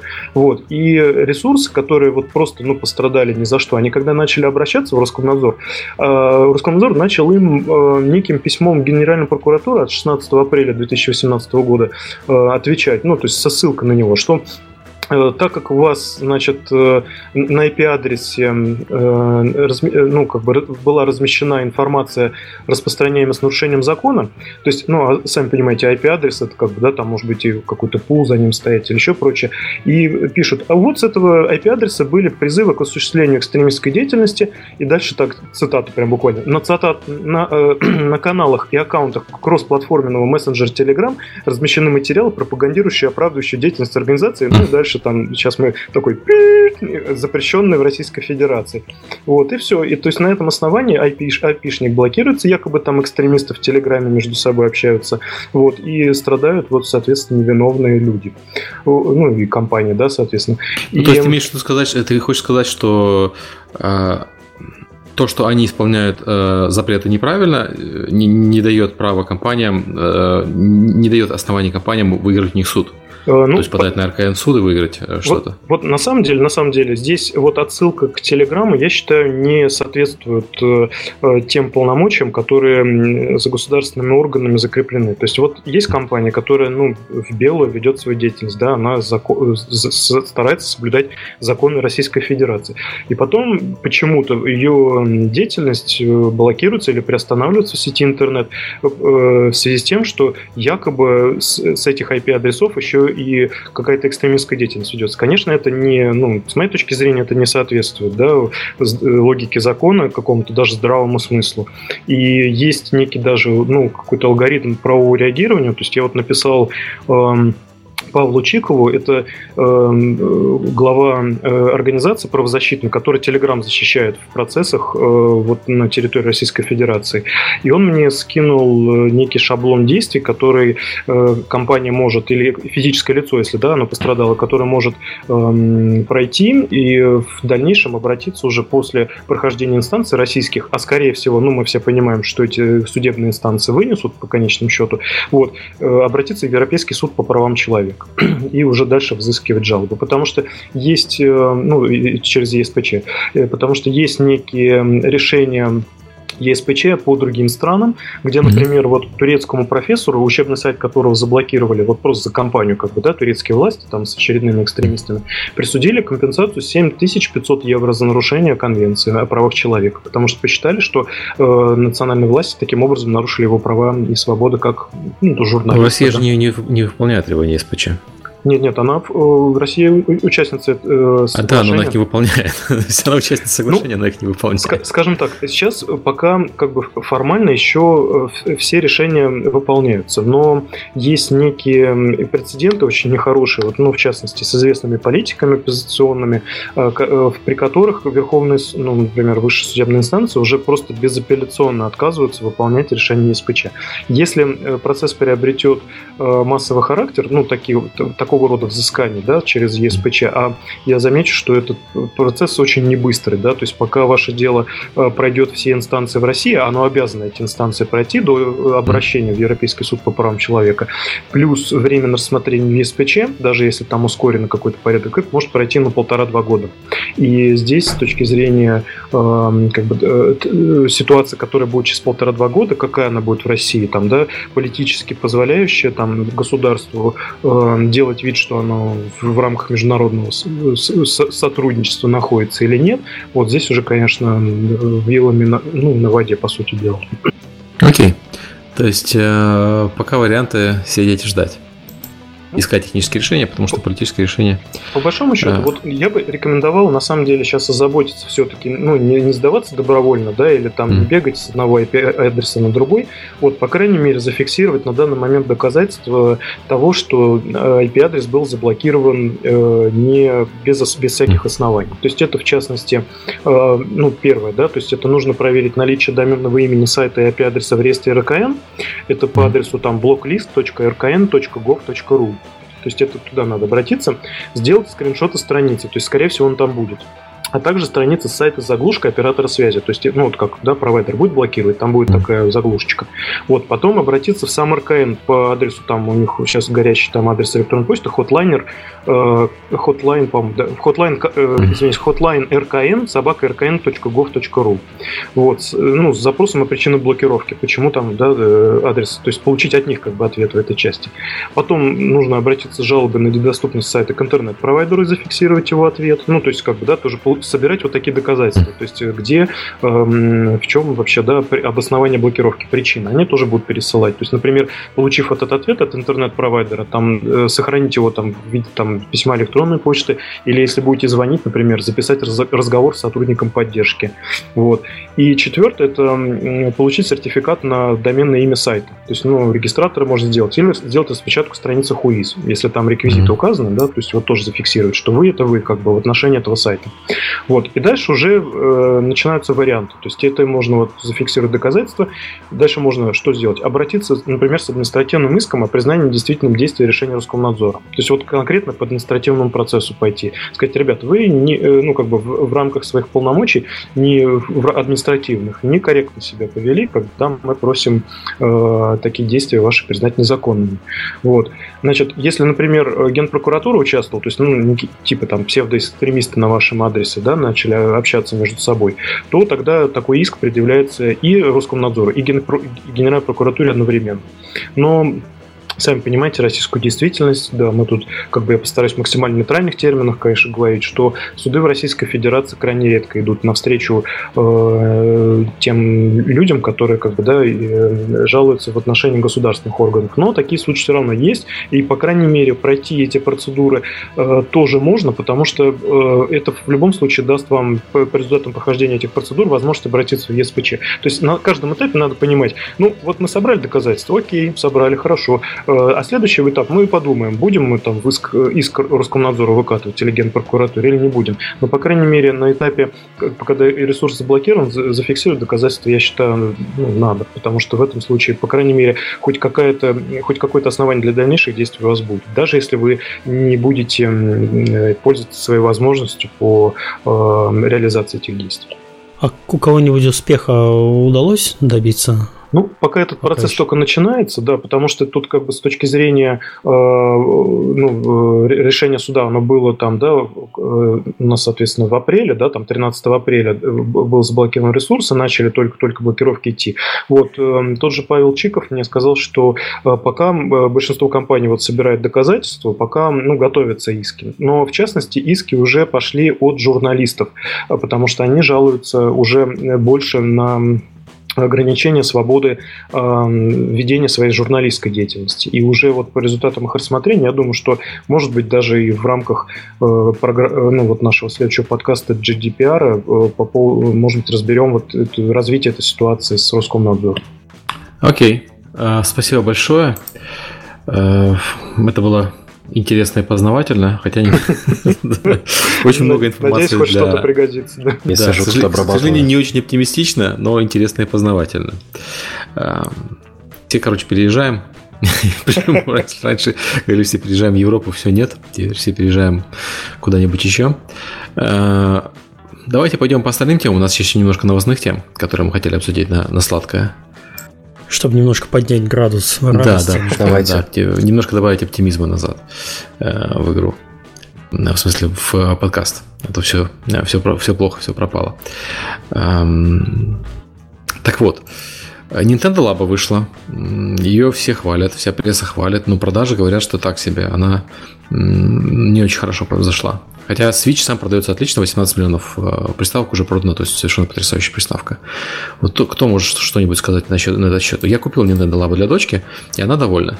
Но она, у меня, моя дочка, она вообще любит э, всякие штуки собирать из, из всего, что попадется.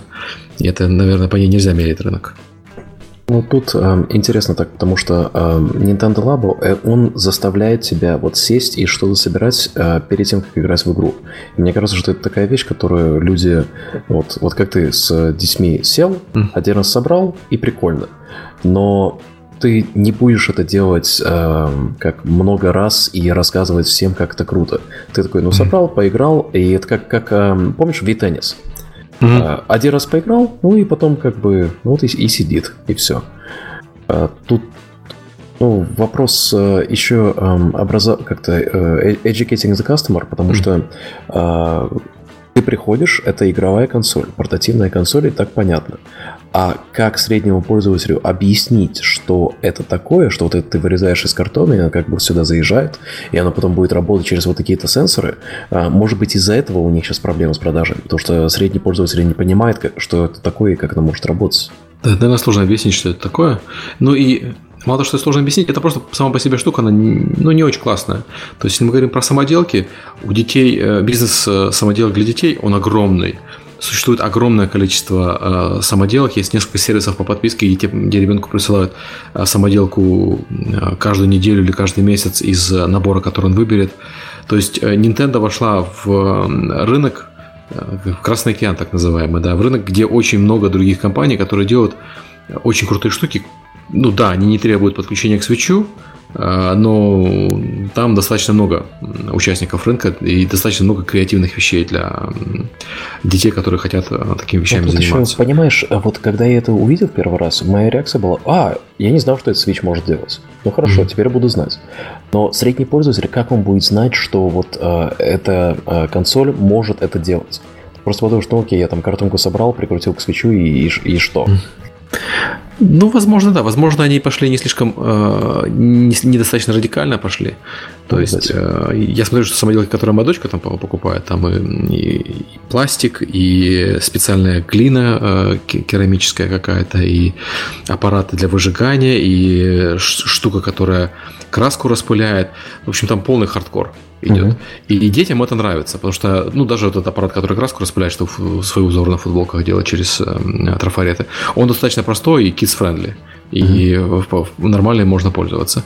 А картон на этом фоне выглядит как бы, ну, не очень, не очень привлекательно. Да, ну, просто, в любом случае у Nintendo сейчас дела очень хорошо идут. Так что я думаю, это, это для них так. Ну, ну ладно, давайте еще попечатаем денег с следующей Zelda и Марио. Так, вот, кстати, про, про Switch. Э, у нас mm-hmm. наконец-то сосед ушел в сертификацию э, Hello Neighbor пилили давным-давно PlayStation и Switch версию. Я, по-моему, анонсировал два месяца назад что-то такое. Угу. Да, и ты вот сейчас, кстати, про нее. Да, да, вот сейчас э, отправили сертификацию. Про PlayStation я вообще не переживаю, потому что там у нас, в принципе, то же самое, что и с э, Xbox. На Xbox One э, патч ушел наконец-то в сертификацию, потому что э, замечательный Unreal Engine нам пришлось апгрейдить для того, чтобы mm. сделать патч. Спасибо. Э, ну, тоже консольная ну, версия. Ну да, да. Шейм. А, не, ну я к тому, что у нас э, предполагается, что мы не Unity предполагает, что ты будешь обратить движок по мере разработки все время. У нас апгрейды проще. Ну, ты знаешь, э, у нас вот конкретно с соседом это несколько раз ломалось, конкретно с сейвами. Mm-hmm. И вот почему у нас э, мы переделали систему сейвов несколько раз, и мы вот один раз сломали на Steam е, mm-hmm. то есть ты качаешь апдейт, у тебя все сейвы потерты. Mm-hmm. И вот мы такие, все сделали, все готово, сабмитим патч на Xbox, чтобы новый контент, оптимизации, баг, багфиксы, и сейв ломается, потому что движок. И вот так вот раза два было забавно. Ну, вообще, э, Switch я доволен. Э, FPS Алекс, а ты рассказывал про свою 30. штуку, про которая помогает в сертификации. Вы ее тоже mm-hmm. здесь использовали? А, нет, это только под Unity. А, у нас... А, это только на, под Unity. Да, okay. на Unreal Engine у нас немножко другой процесс, потому что там многие вещи, которые э, встроены в Unreal, а их нужно руками делать для Unity игр сейчас. И mm-hmm. вот это, да. То есть тайный API наш мы используем сейчас только для Unity игр. И вот э, Switch, э, получается, с шейдерами чуть покрутили. Э, на самом деле для Switch пришлось переделывать немножко контента. Это был для нас первый проект, когда 3D-шный контент пришлось переделывать. Такой забавный experience был. Но в итоге надеюсь, что пройдет. И анонс даты релиза, я думаю, что мы на следующей неделе в четверг будем делать. Потому что там с Gearbox ом и там ритейл и все остальное будет. Это будет очень круто. Вот мы довольны с Gearbox, работаем по ритейлу, как и Fortnite делали в survival режиме. Забавно было. А еще на тему соседа я тут э, поднял на Твиттере э, хэштег Secret Neighbor, можете посмотреть. Там народ сходит с ума. Это мы будем анонсировать э, первую игрушку, которую, э, если смотрели фильм Cloverfield, там как mm-hmm. делает Абрамс. Э, находит э, инди-фирмы э, и посередине продакшна или в начале продакшна или в конце продакшна они вписывают эти фильмы в общую вселенную. И мы решили такое попробовать сделать с одной игрой, которую мы подписали на киевском DevGAMM е в феврале. Она, получается, прошла препродакшн, и мы такие смотрим и говорим ребятам, ну а что, если это вот все одно происходит во вселенной соседа и происходит э, вот в таком-то, таком-то контексте. Потому что у нас сейчас там расписано целое, то есть события основной игры, потом события потенциальный сиквел, DLC, и вот есть одно событие, под которое вписывается вот эта игрушка, которую мы будем анонсировать. И я там постил на Фейсбуке, народ немножко в недоумении был, э, типа, что ищу хоррор-игры. И вот да, вот мы сейчас ищем хоррор-игры, э, которые будем внедрять во вселенную соседа. Поэтому если работаете над каким-нибудь хоррором, желательно от первого лица, напишите мне. Интересно посмотреть. Окей. Ой, спам. А, Valve купила Компасанта. Внезапно. Компасант это разработчики ходячего симулятора Fire... Firewatch? Firewatch? Да, Firewatch. Вон там команда из 10 человек. То есть мы, мы шутили перед подкастом, что поскольку они делали симулятор ходьбы, то мы знаем, кто будет делать первый уровень Half-Life 3 что и первом, втором уровне Half-Life это был симулятор ходьбы. А вот чтобы взять остальные уровни, то нужно купить еще кого-то, кто делал шутеры. Вот. Алекс, ты там в Сиэтле? Ну, ты знаешь... Как, вот, какого хрена? Зачем? Вот как бы мои чаты э, взорвались, в принципе, вот такой, what, what the hell? Все-таки mm-hmm. какого хрена? А, общий консенсус был, а, ну если так посмотреть на Valve а, за последние несколько лет, все сценаристы ушли, верно? А, они занимаются оперированием доты и Потому что в доте не нужен сценарий. Да, и in-house они делают CSGO. А, обе игры у них очень хорошо. У них еще есть платформа, которую они сейчас прикрыли. Обе игры не очень хорошо. Обе игры потеряли половину населения за последний год. То есть Хорошо. там все не очень Значит, хорошо. Да, это писал подтверждает угу. то, о чем я сейчас хотел сказать, что а, как себя можно как-то выписать э, из угу. тупика, в котором сейчас стоит Half-Life. Ну, купить э, компанию, которая занимается нарративом, но там отличные сценаристы, и кто играл в Firewatch, я не знаю, мне дико-дико-дико понравилось, как они это преподнесли. И если у этих эм, креативных людей сейчас неограниченные ресурсы на то, чтобы сделать продолжение вселенной Half-Life портала, ну, мне кажется, это вполне логично. Так, а ну, сколько у нас э, Firewatch продался? Непонятно. От 500 тысяч до миллиона где-то продать. Миш, залогинься просто, у тебя же есть а, доступ. окей, все, сейчас. Ну, они же на PlayStation еще продвигаются, они были на E3 сцене. А, мне кажется, там PlayStation очень хорошо им продал вот сделал. 893 тысячи. Ну, прям миллионник. Да, да. А, это, это только на PC, а у них еще консоли были. Хорошо, а почему именно э, компасанта больше некого купить на рынке? Вот я не знаю. Мне кажется, что... Да, все а, так они не в Сиэтле, они в Сан-Франциско студия Компасанта. Тем более, да. А, и они переезжают в Сиэтл. Я говорил с Крисом Ремо. А, он... Mm. А, ну, понятно, что он ничего раскрывать не может, но они уже mm. в ближайшее время туда переезжают. И это случилось как раз на неделе. А, это выходные они объявили, а всю mm. неделю до этого они были на Гавайях, на ежегодном а, Valve а, отпуске. Типа вся компания mm-hmm. туда выезжает, и туда часто берут как бы друзей друзей друзей э, и э, других студий разработчиков, которые близко работают. Угу. Э, я обиделся, что нас не взяли. И вот там, по слухам, был компасанта. И что, ну, сидели... А на их месте мог быть ты. Да, вот мне прям обидно. Там новый офис уваривал в том же здании. То есть в карты проиграли. Да, да, да, да. Да. На Не, но мне нужно было в Европу а, ехать возобновлять свои визы, поэтому я здесь mm-hmm. последние полтора месяца. Это ты себя так утешай. Да, да. На самом деле они тебя просто не любят. Вот они любят компасанта. А, Очевидно. Да, да. Ну, на самом деле, у меня, э, меня сказать нечего, я очень удивлен таким решением. Как бы, э, ну, Valve, наверное, знает, что, что делать с своими деньгами. Просто Valve с их, э, с их заработками, с их оборотами не могут себе позволить купить крупную большую компанию, которая делает шутеры, и сделать Half-Life. Они могут себе там Raven какой-нибудь позволить купить или еще что-нибудь. Вместо этого покупают студию с 10 человек. Вот как-то масштаб просто ну, не вебовский. Ты знаешь, э, они же всегда работали маленькими командами. А даже во время э, разработки того же портала второго вот э, у них была куча вспомнить. маленьких команд, которые делали прототипы механика, потом это все склеивали mm-hmm. вместе. Но концепт этих кабалов у них до сих пор вполне актуален. Бизнес-команда mm-hmm. до сих пор у них маленькая. А здесь вместо того, чтобы поглощать кого-то огромного, они такие, окей, у нас есть э, куча сценаристов уволилась, давайте заполним вот эту вот часть. И уже с наработанной командой. Ну, Вполне не знаю, мне, мне это решение кажется очень странным, очень непонятным. Не, я буду, я съем свою шапку, если они э, не над Half-Life будут работать, а просто там Firewatch 2 выпустят, это будет обидно. Не, ну они же сейчас есть, э, они же должны делать свою игру, которую они уже анонсировали сначала. Угу. Это, да, и про фотографию там что-то первой, там. Про фотографию в Египте времен Первой мировой. Угу. Вот. А, Посмотрим. А, кстати, про Valve еще история. Они э, признали, что Steam Hardware Survey учитывал, переиндексировал китайский киберкафе. Я про это на GDC рассказывал в своем докладе. Вот прошло сколько, два месяца, они признали это. Они послушали доклад. Вот. Не, они были на докладе. Они, они были на докладе на GDC. Там же сидела uh-huh. немножко чек из Valve. Вот. Э, то есть просто, видимо, проверяли два месяца, я не знаю почему. Вот. Помнили. Э, признали, что Hardware Survey врал, а, что как бы, ну, внезапно новости. Они его переделали, сейчас э, там другие цифры. Китай уже не 70%, а всего лишь 30%, как, собственно, Steam Spy показывал. А подожди, с какой точки зрения это? Это первый случай, когда Steam подгоняет данные под Steam Spy, а не наоборот. А почему бы Valve не купить Steam Spy? Не продам.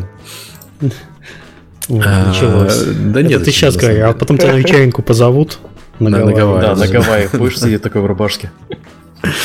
Да. Хм, Ну, может, Руба- рубашки у меня уже есть для Гавайев, если что, это да. Вот, видишь, приготовился к сделано. продаже. Да, уже все.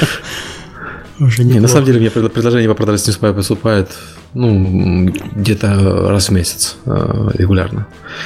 Так что, да. Valve там будет. Если, я решу продавать, а- Valve, Valve будет в хорошей компании. На очередь, да? Да, А да. как это ломало, я, может быть, не совсем понял, как это ломало, ломало Hardware Survey? А, Ну, во-первых, э, показывалось огромное количество пользователей из Китая, там чуть ли не 70% было пользователей из Китая, что, соответственно, неправда. Ты если свою игру сделаешь и сделал на китайский, такой смотришь, китайцы чуть не покупают, потому что их нет там на самом деле, это китайские киберкафе. Во-вторых, в китайских киберкафе другое железо, другой софт э, стоит, ну там другая версия Windows стоит, другое железо стоит, чем обычных э, компьютеров. Поэтому ты оптимизируешь, смотришь на сам Steam Hardware Store, смотришь, ага, очень много у людей до сих пор Windows XP. Оптимизирую-ка я под Windows XP. На самом деле нет Windows XP. Э, На самом деле люди пользуются более новой операционной системой, это конкретно китайские VR-кафе, их много. То же самое там со, с видеокартами и прочими э, вещами. Мгм. Э, статистика была перекошена в сторону... А, и, и, знаешь, нельзя сказать, что они не клиенты Steam, они клиенты Steam, они просто игры не покупают. И в игры не играют. Поэтому нельзя, нельзя делать правильные игры. выводы, да. Да, да. То есть это была статистика э, ошибочная, э, которая, собственно, год висела на стиме. Они заметили эту ошибку в июле 2017, по-моему. То есть с июля 2017 началась переиндексация. Но я думаю, на самом деле больше, потому что как Китай начал играть в PUBG, Китай начал играть в PUBG с марта прошлого года.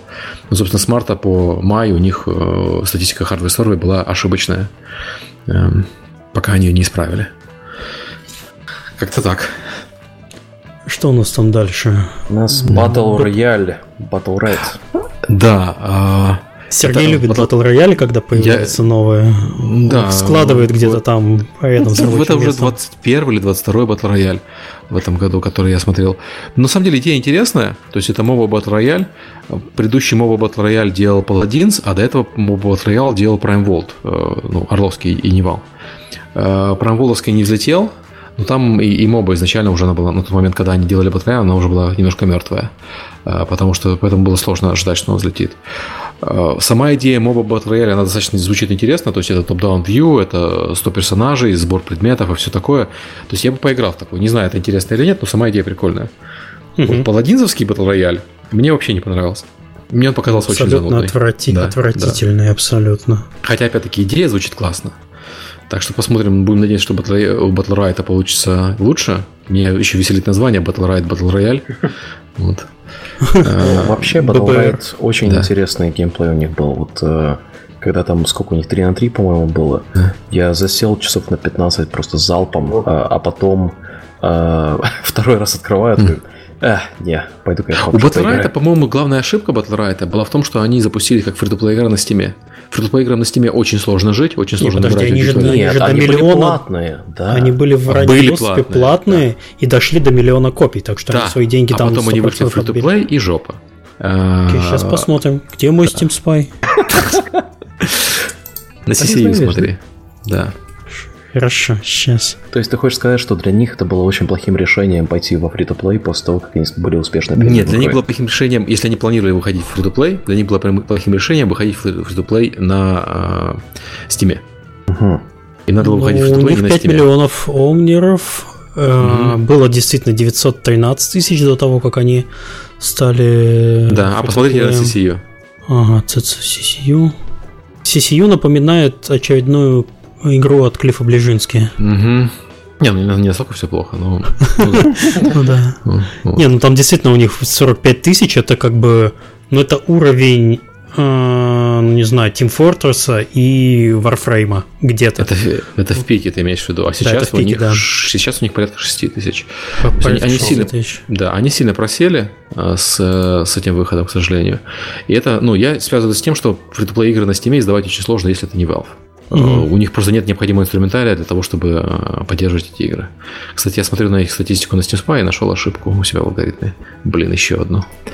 Окей. Серега сейчас параллельно будет патчить в прямом эфире. Ну, У меня, есть проблема, у меня э, Steam Spy переиндексировал до последнего апдейта алгоритма. Сейчас он не доиндексирует большие игры. И, блин, я не знаю, что с этим делать, буду воевать. Окей. Ну, ладно. Очередной раз подтверждает то, что free-to-play на Steam mm-hmm. даже таким образом помирает.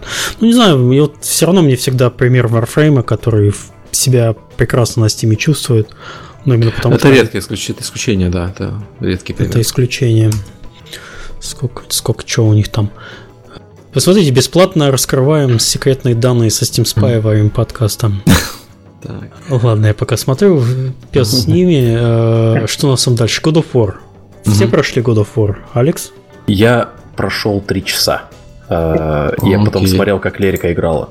Мне вот это вот э, первый, первый бой, я просто я сидел такой, надо еще раз пройти. Собственно, первый бой в этом в God самая лучшая часть игры, если что. Ну, там видно, что они как э, переполировано все. А единственное, что вот в самом начале, когда э, ты э, на лодке приплываешь, идешь такой, несешь это дерево, там есть момент, когда большая лужа, и в ней нет отражений. И лужа не реагирует. Я такой, хм, AAA. Ну, знаешь, ты не должен смотреть в лужу. Ты разбитый э, горем вдовец. Да, ты должен нести бревно. Не, я сидел, а. рассмотрел все детали там. А, ну что я могу сказать про God of War? Это за последние, может быть, пару лет это единственная синглплеерная игра, которая меня не достала через 10 часов. То есть обычно там либо сюжет потухает, либо что, я не знаю. Здесь, скорее всего, какие-то механики, э, которые очень хорошо скомпилированы. Ну, то есть они взяли Э, Dark Souls, они взяли Last of Us, что, что-то Где немного Uncharted, да. Там Last Dark Souls боевка, боевка с боссами. Да, боевка 100% Dark Souls здесь. Да. Это Dark Souls только простой. Ну, да, а, подождите, упрощенный. ты, наверное, так как ты прошел только сюжет, ты не там порталы не открывал, откуда вываливают уроды нездорового не, не открывал, уровня. Не, не.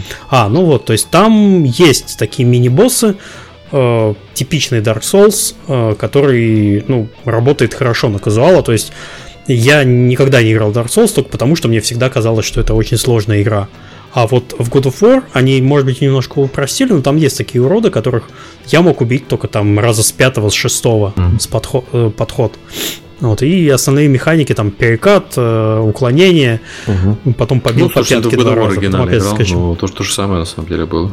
А я вот уже практически не помню. Я только в третью часть играл, и mm. она у меня в голове не отложилась. Я еще на PlayStation 3 года 4 назад играл. То есть, а, ты говоришь, что это упрощенный Dark Souls, на самом деле э, новый God of War это упрощенный God of War, mm-hmm. именно по боевке. Они а, многие моменты упростили. Мне в новом God of War ну, сюжет как бы сюжет, не могу сказать, не, не сказал бы ничего выдающегося. Если ты в момент, когда ты узнаешь имя первого персонажа, э, скандинавского, ты знаешь весь сюжет, потому что если ты искал и читал скандинавские легенды, mm-hmm. ты, в принципе, знаешь, чем все закончится, как все произойдет и так далее. Вот, э, поэтому... Ну да, я когда, там... стримил, у меня в чате был человек, который знаком со скандинавской вообще всей мифологией, он да. просто написал, ну, короче, если появился вот этот, то сейчас должно быть, должно да, быть да, так. Да. У меня такой Проходит полчаса, ага, да. все так и есть. У меня такой человек жена, поэтому когда э, она смотрела, как я играл, и она мне, собственно, все рассказала. Э, очень, очень, очень рекомендую завести себе жену, которая разбирается в скандинавской мифологии. Это игра God of War. Очень, очень, кстати, интересно играть. Вот. И, и она, когда мне сказала все это, я, собственно, сам тоже скандинавскую мифологию читал. Просто не так хорошо помню, как она. Там как бы весь, весь сюжет виден в первые, в первые полчаса, когда ты начинаешь играть. То есть сюжет хороший для людей, которые не знакомы с скандинавской мифологией, наверное, таких большинство, молодцы, но для тех, кто немножко знает, ничего выдающегося. Э, боевка, мне очень не нравится боевка первой половины игры, до тех пор, пока не происходит вот то самое изменение, которое мы не будем спойлерить Алексу, когда ага. боевка снова становится человеческая.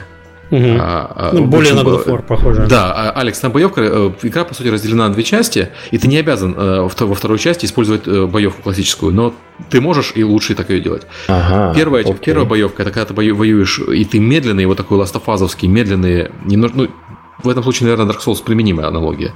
Mm-hmm. И ты такой чувствуешь себя, даже не 40-летним, чувствуешь себя 70-летним стариком, который вот... Трудом, нужно, нужно поднять да. этот молоток. Да, да, да, да. И, и тяжело, и все такое. И в этом есть своя это просто не годовор. А потом во второй половине игры у тебя появляется выбор. И ты можешь действовать более агрессивно mm-hmm. и более яростно, более, как в оригинале как God Дэвид Джаффи God of War. Okay, да, да, да. И меня эта часть очень радует, потому что вот это, это тот God of War, который я люблю, когда врываешься в толпу и тех убиваешь, а не когда кружи, кружишь, перекатываешься по, по, по краешку, и сын за тебя всех из лука расстреливает. Вот. Потому что ну, в первой части, если, если сыну лук прокачать, то ты можешь, в принципе, а, а только заниматься отвлечением противников, он всех убьет и без тебя. Ну, не, не, я шучу, конечно, но, но он, он сильно помогает. Вот. Э, значит, стоит пройти. Да. Но визуально, конечно, вообще просто потрясающе все. Угу. Молодцы, очень, очень красиво. Я не пожалел, что PS Pro себе купил. Ну, у меня, да, у меня PS Pro 4К телевизор, это просто вообще песня. А, действительно, наверное, одна из самых красивых игр, которую я играл в последнее время. Я до этого думал, что Horizon Zero Dawn ну, самая mm-hmm. красивая, но в сравнении с оно как бы mm-hmm. очень сильно чувствуется. Надо, кстати, поиграть в Horizon. Мне казалось, до этого Uncharted самый был красивый я, uh-huh. из тех, что я играл. Uncharted действительно потрясающий, но это, наверное, покрасивее. Хотя Uncharted ярче. Uncharted, да, больше разнообразия по э, локациям. Uh-huh. Вот. Э, я бы не сказал, что там это лучшая игра всех времен, как э, пишет пресса. Это, это не лучшая игра и не лучший God но это хорошая игра. Поиграть, по-моему, стоит. Ну, один тот показатель, что я не заснул от сюжета часов, уже говорит о многом. А, ну, однозначно игра в список э, обязательных покупки, не обязательно на старте. Но mm-hmm. вот сейчас, например, PS4 до сих пор, когда а, я хочу купить PS4, какие игры мне купить? Там сразу же перечисляют э, список из Last of Us, э, там, не знаю, Heavy Rain, Beyond Two Souls, что, что-нибудь. А, Uncharted. Mm-hmm. Вот эта игра достойна попадания в такой список рекомендуемых к покупке после покупки консоли, чтобы понять, что, что это вообще такое. Угу. ну, и вот игра... та игра, для которой лучше PS Pro брать. Да, и игра стала самой продаваемой, самой быстро продаваемой игрой э, на PS4 за все Самой время. быстро продаваемой First Party игрой на PS4. Это важное, а. важное замечание, потому что у Sony много First Party игр, но все-таки основные продажи на Sony делают Third Party игры, там, вроде Destiny, и, там, Call of Duty и так далее. Ну да, хорошее замечание. Окей, в общем, всем играть, всем покупать. Э, увидимся через часов 50. Э, следующая новость. Facebook Instant Gaming, где разработчик получает 49%. Facebook запустил инапы, насколько я правильно понял. Ну да, они запустили инапы в Instant Gaming, э, и Instant Gaming Facebook забирает 30%, игроку, разработчику 70%. Но это происходит после того, как заберет свои 30% Google. А Instant Gaming это штука, которая работает в мессенджере, в основном она работает на мобильных устройствах. Угу. Соответственно, разработчику достается 49% от э, платежей. Это, по-моему, это как бы совсем на... уже... Это только на Android или на iOS тоже? А на iOS она не запущена. Она а, пока не запущена. Только Android. То есть угу. э, внутренние платежи там происходят через э, гугловские. Да. Соответственно, да. Google забирает 30%. Угу. Э, Facebook забирает тогда, получается, 21%. Ну, ну Facebook забирает 30 того, что осталось, да. А, а, то есть 21% а... от общей суммы. А есть какие-то данные по, не знаю, по популярности таких игр? У нас же было, кстати, подкаст про игры в мессенджерах, но там да, у меня прям сейчас так в голове какие-то данные не всплывают, насколько а это тогда, на тот момент не было данных. На тот момент эта штука только начинала развиваться, и у нас еще не было информации про то, насколько uh-huh. эта штука будет популярной.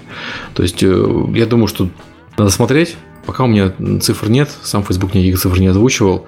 С Facebook надо всегда быть осторожным, потому что Facebook э, имеет очень много инициатив, он бросается во все сразу, а что угу. из него выживает, он оставляет. То есть у Facebook в свое время был там свой убийца Твиттера, и вот недавно они запустили свой убийца Мачкома, и они все, она, они все позакрывали. Uh, у них не так много вещей выжило. Сейчас у них есть свой, свой убийца телевидения. Кто знает, что на Фейсбуке может смотреть телевидение? Поднимите руку. Никто не знает, а у них есть. У них есть свой YouTube, оказывается.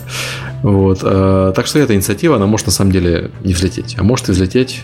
Никто не знает. Да, никто не знает. Но меня больше всего поражает, э, расстраивает, что разработчику достает 49%. То есть, мне кажется, это снижает шансы этой инициативы на успех. Ну, Заметно. Я думаю, любая первая история успеха, потому что это появляется только 7 мая, если я mm. правильно прочитал mm-hmm. новость. Э, я думаю, первая же история успехов, что игра там была скачана 500 миллиардов раз и заработала 500 миллионов, э, я думаю, народ сразу же подтянется. Потому что мы пока еще не знаем. Ну, то есть, если компания, если у вас инди-компания, которая зарабатывает, занимается мобильными играми, попробуй что-то сделать для Facebook Instant Gaming, наверное, стоит рискнуть, если небольшими ресурсами. Потому что Facebook... Ну, какой-нибудь матч 3 да, передизайнили, да, да. упростили немного, потому что, э, ну, люди вообще довольно достаточно большое количество времени проводят в мессенджерах сейчас. Mm. Даже тренд настолько дико растущий по сравнению с э, соцсетями, что это вселяет некоторую, э, некоторый оптимизм вопрос, вопрос в том, насколько это будет насколько люди будут реально этим пользоваться и насколько они будут в этих играх платить. Ну, я, да. я, я бы сказал так. А, попробовать стоит, наверное. Но будет что-то из этого или нет, мы, мы, мы подкаст про аналитику мы не можем сказать. Мы тут это не гадаем ничего. Да. А, окей, что у нас еще было хорошо по новостям? А, Низу обещает рост рынка. Э, Низу это аналитическая компания. Обещает рост рынка до 180 миллиардов к 2021 году. Вот позитивные новости, да? Сам да, наконец, наконец-то, наконец-то позитивные новости.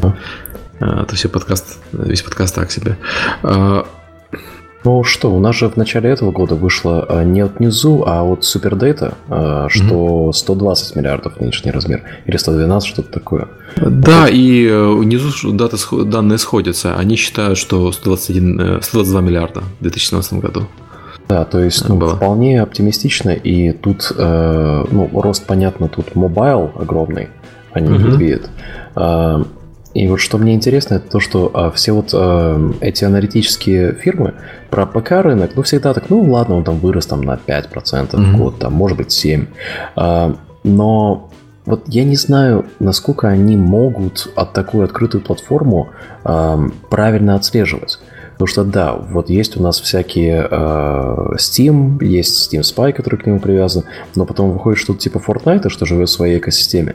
И насколько они э, как бы правильно учитывают такие вещи. Потому что я ну, неправильно, там... могу сразу сказать. Ну, да, ну, мы в прошлом подкасте, не знаю, слушал ты и нет, мы ржали над... Я мельком это да. Э, слушал. Над данными подкаст. супердаты, потому mm-hmm. что там написано абсолютная чушь, как говорит Сергей. Угу. Угу. Ну, это действительно, это действительно сложная проблема, которую сложно решить. И, знаешь, тут вопрос еще в таком, что оценка каждого индивидуального проекта, она сложная, но оценка рынка в целом не всегда сложная. Оценка, оценка рынка в целом, она базируется, ты, поскольку оценивать рынок в целом можно не на основании продуктов, а на основании э, потребителей. Потому что тебе не так важно, куда потратил э, деньги э, пользователь, если он потратил в среднем в год там 50-60 долларов на игру. Mm-hmm. Вот. А ну, я просто тому, такой, что... такую оценку провести можно достаточно точно. Ну вот э, на примере низу вот этого вот прогноза рынка, mm-hmm. там если посмотреть разбивки платформам, то в плане ПК все как бы немножко печально. Э, прогнозирует рост, но э, мне просто интересно, насколько э, реально это э, представляет общую картину, когда у тебя есть непредсказуемый рынок типа ПК когда там э, выходит новый жанр и внезапно все в него кидаются, когда там внезапно есть игра, которая кроссплатформенно со всеми делает, да, угу. когда внезапно free-to-play стал не фермерским free-to-play, а вот более там покупать танцы или еще что-то. Тут ну, настолько это сложно, э, сложно эту информацию использовать, потому что если использовать то, как сейчас есть, то окей, э, все кидаемся в Китай, потому что там будет самый большой рынок э, RPG. Ну, там и так есть самый большой рынок, да. но это не значит, что тебя туда пустят. Главная проблема да. Китая не в размере рынка, главная проблема Китая в закрытости этого рынка. Ну, понимаешь, вот э, все говорят, все аналитические фирмы говорят вот именно то, что ты сказал, практически один в один. А люди, которые э, пожили в Китае, вот э, общался я с, с... У нас же инвесторы сейчас китайские, поэтому куча контактов там, да? Э, вот говорят, ну, как бы да, мы всем так э, говорим публично, но на самом деле э, люди, которые могут покупать хорошие пока игры или премиум э, игры на мобайле, они достаточно американизированы, они э, достаточно путешествовали, что их стоит считать как э, обычных потребителей э, из Запада. Потому что они достаточно... Э, ну, с iOS вообще проблем нету, потому что ты просто паблишь на iOS Китая. А с э, точки зрения э, там, того же PUBG, вот все сидят на VPN. Ну, вот, uh-huh. Просто вот все сидят на VPN. Да, есть критическая масса людей, которая э, закрыта под фаерволом, но если ты хочешь э, таргетить премиум э, потребителей, то они, они доступны. Они уже на стиме. Вот сам знаешь, ты, Сереж, угу. лучше меня. Ну, окей. Это, это интересная точка зрения. Ну да, вот я тоже так, потому что мы там сидели, вот как раз позже с тобой на это, на Гале, mm-hmm. где нам нельзя было фотографировать, сидели на ней, а после, после нее а, пообщались с людьми, которые сейчас а, изначально из Сиэтла, но живут в mm-hmm. Китае. там работаю с Tencent и все такое. Говорят, да, как бы все, ну, ты приезжаешь туда, ну, и культура э, людей, которые э, достаточно имеют достаток, чтобы покупать твои игры, они будут западные. Они все уже, да, европеизированы. Ну, Запада европеизировано, да.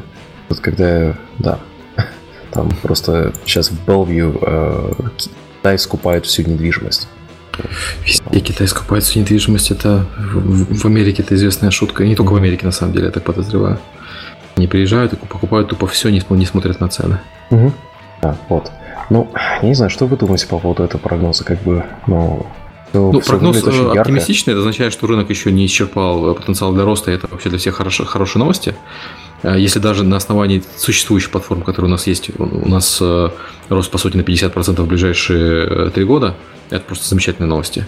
Угу. И означает, что если вы работаете в этой игровой индустрии, то вы правильно выбрали игровую индустрию, я, вас поздравляю.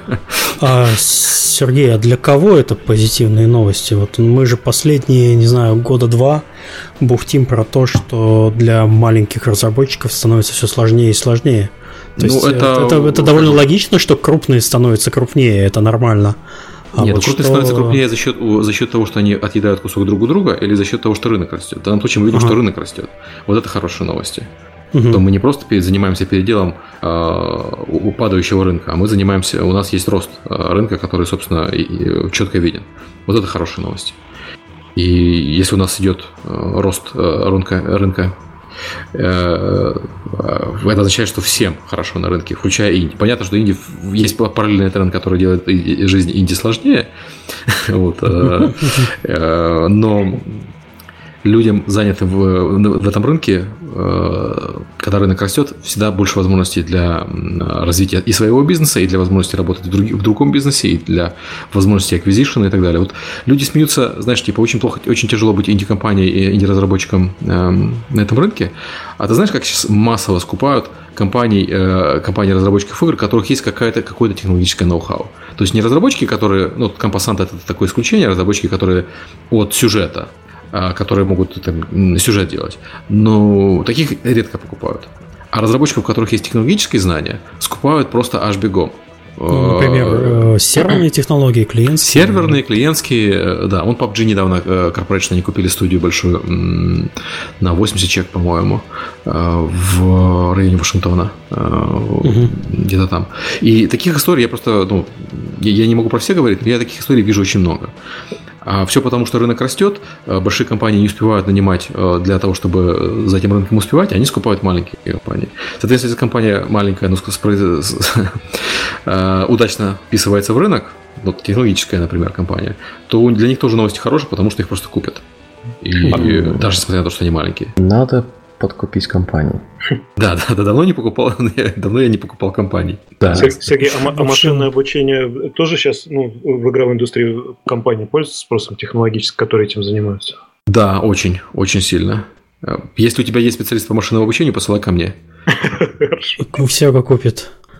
А так, если вы хотите продаться в 2018, пишите Алексу. Сегодня только что решил купить еще десяток компаний. Да, что-то надо. Что-то надо. Вот это я понимаю, это по-нашему, вот это подход. Что-то купить, да.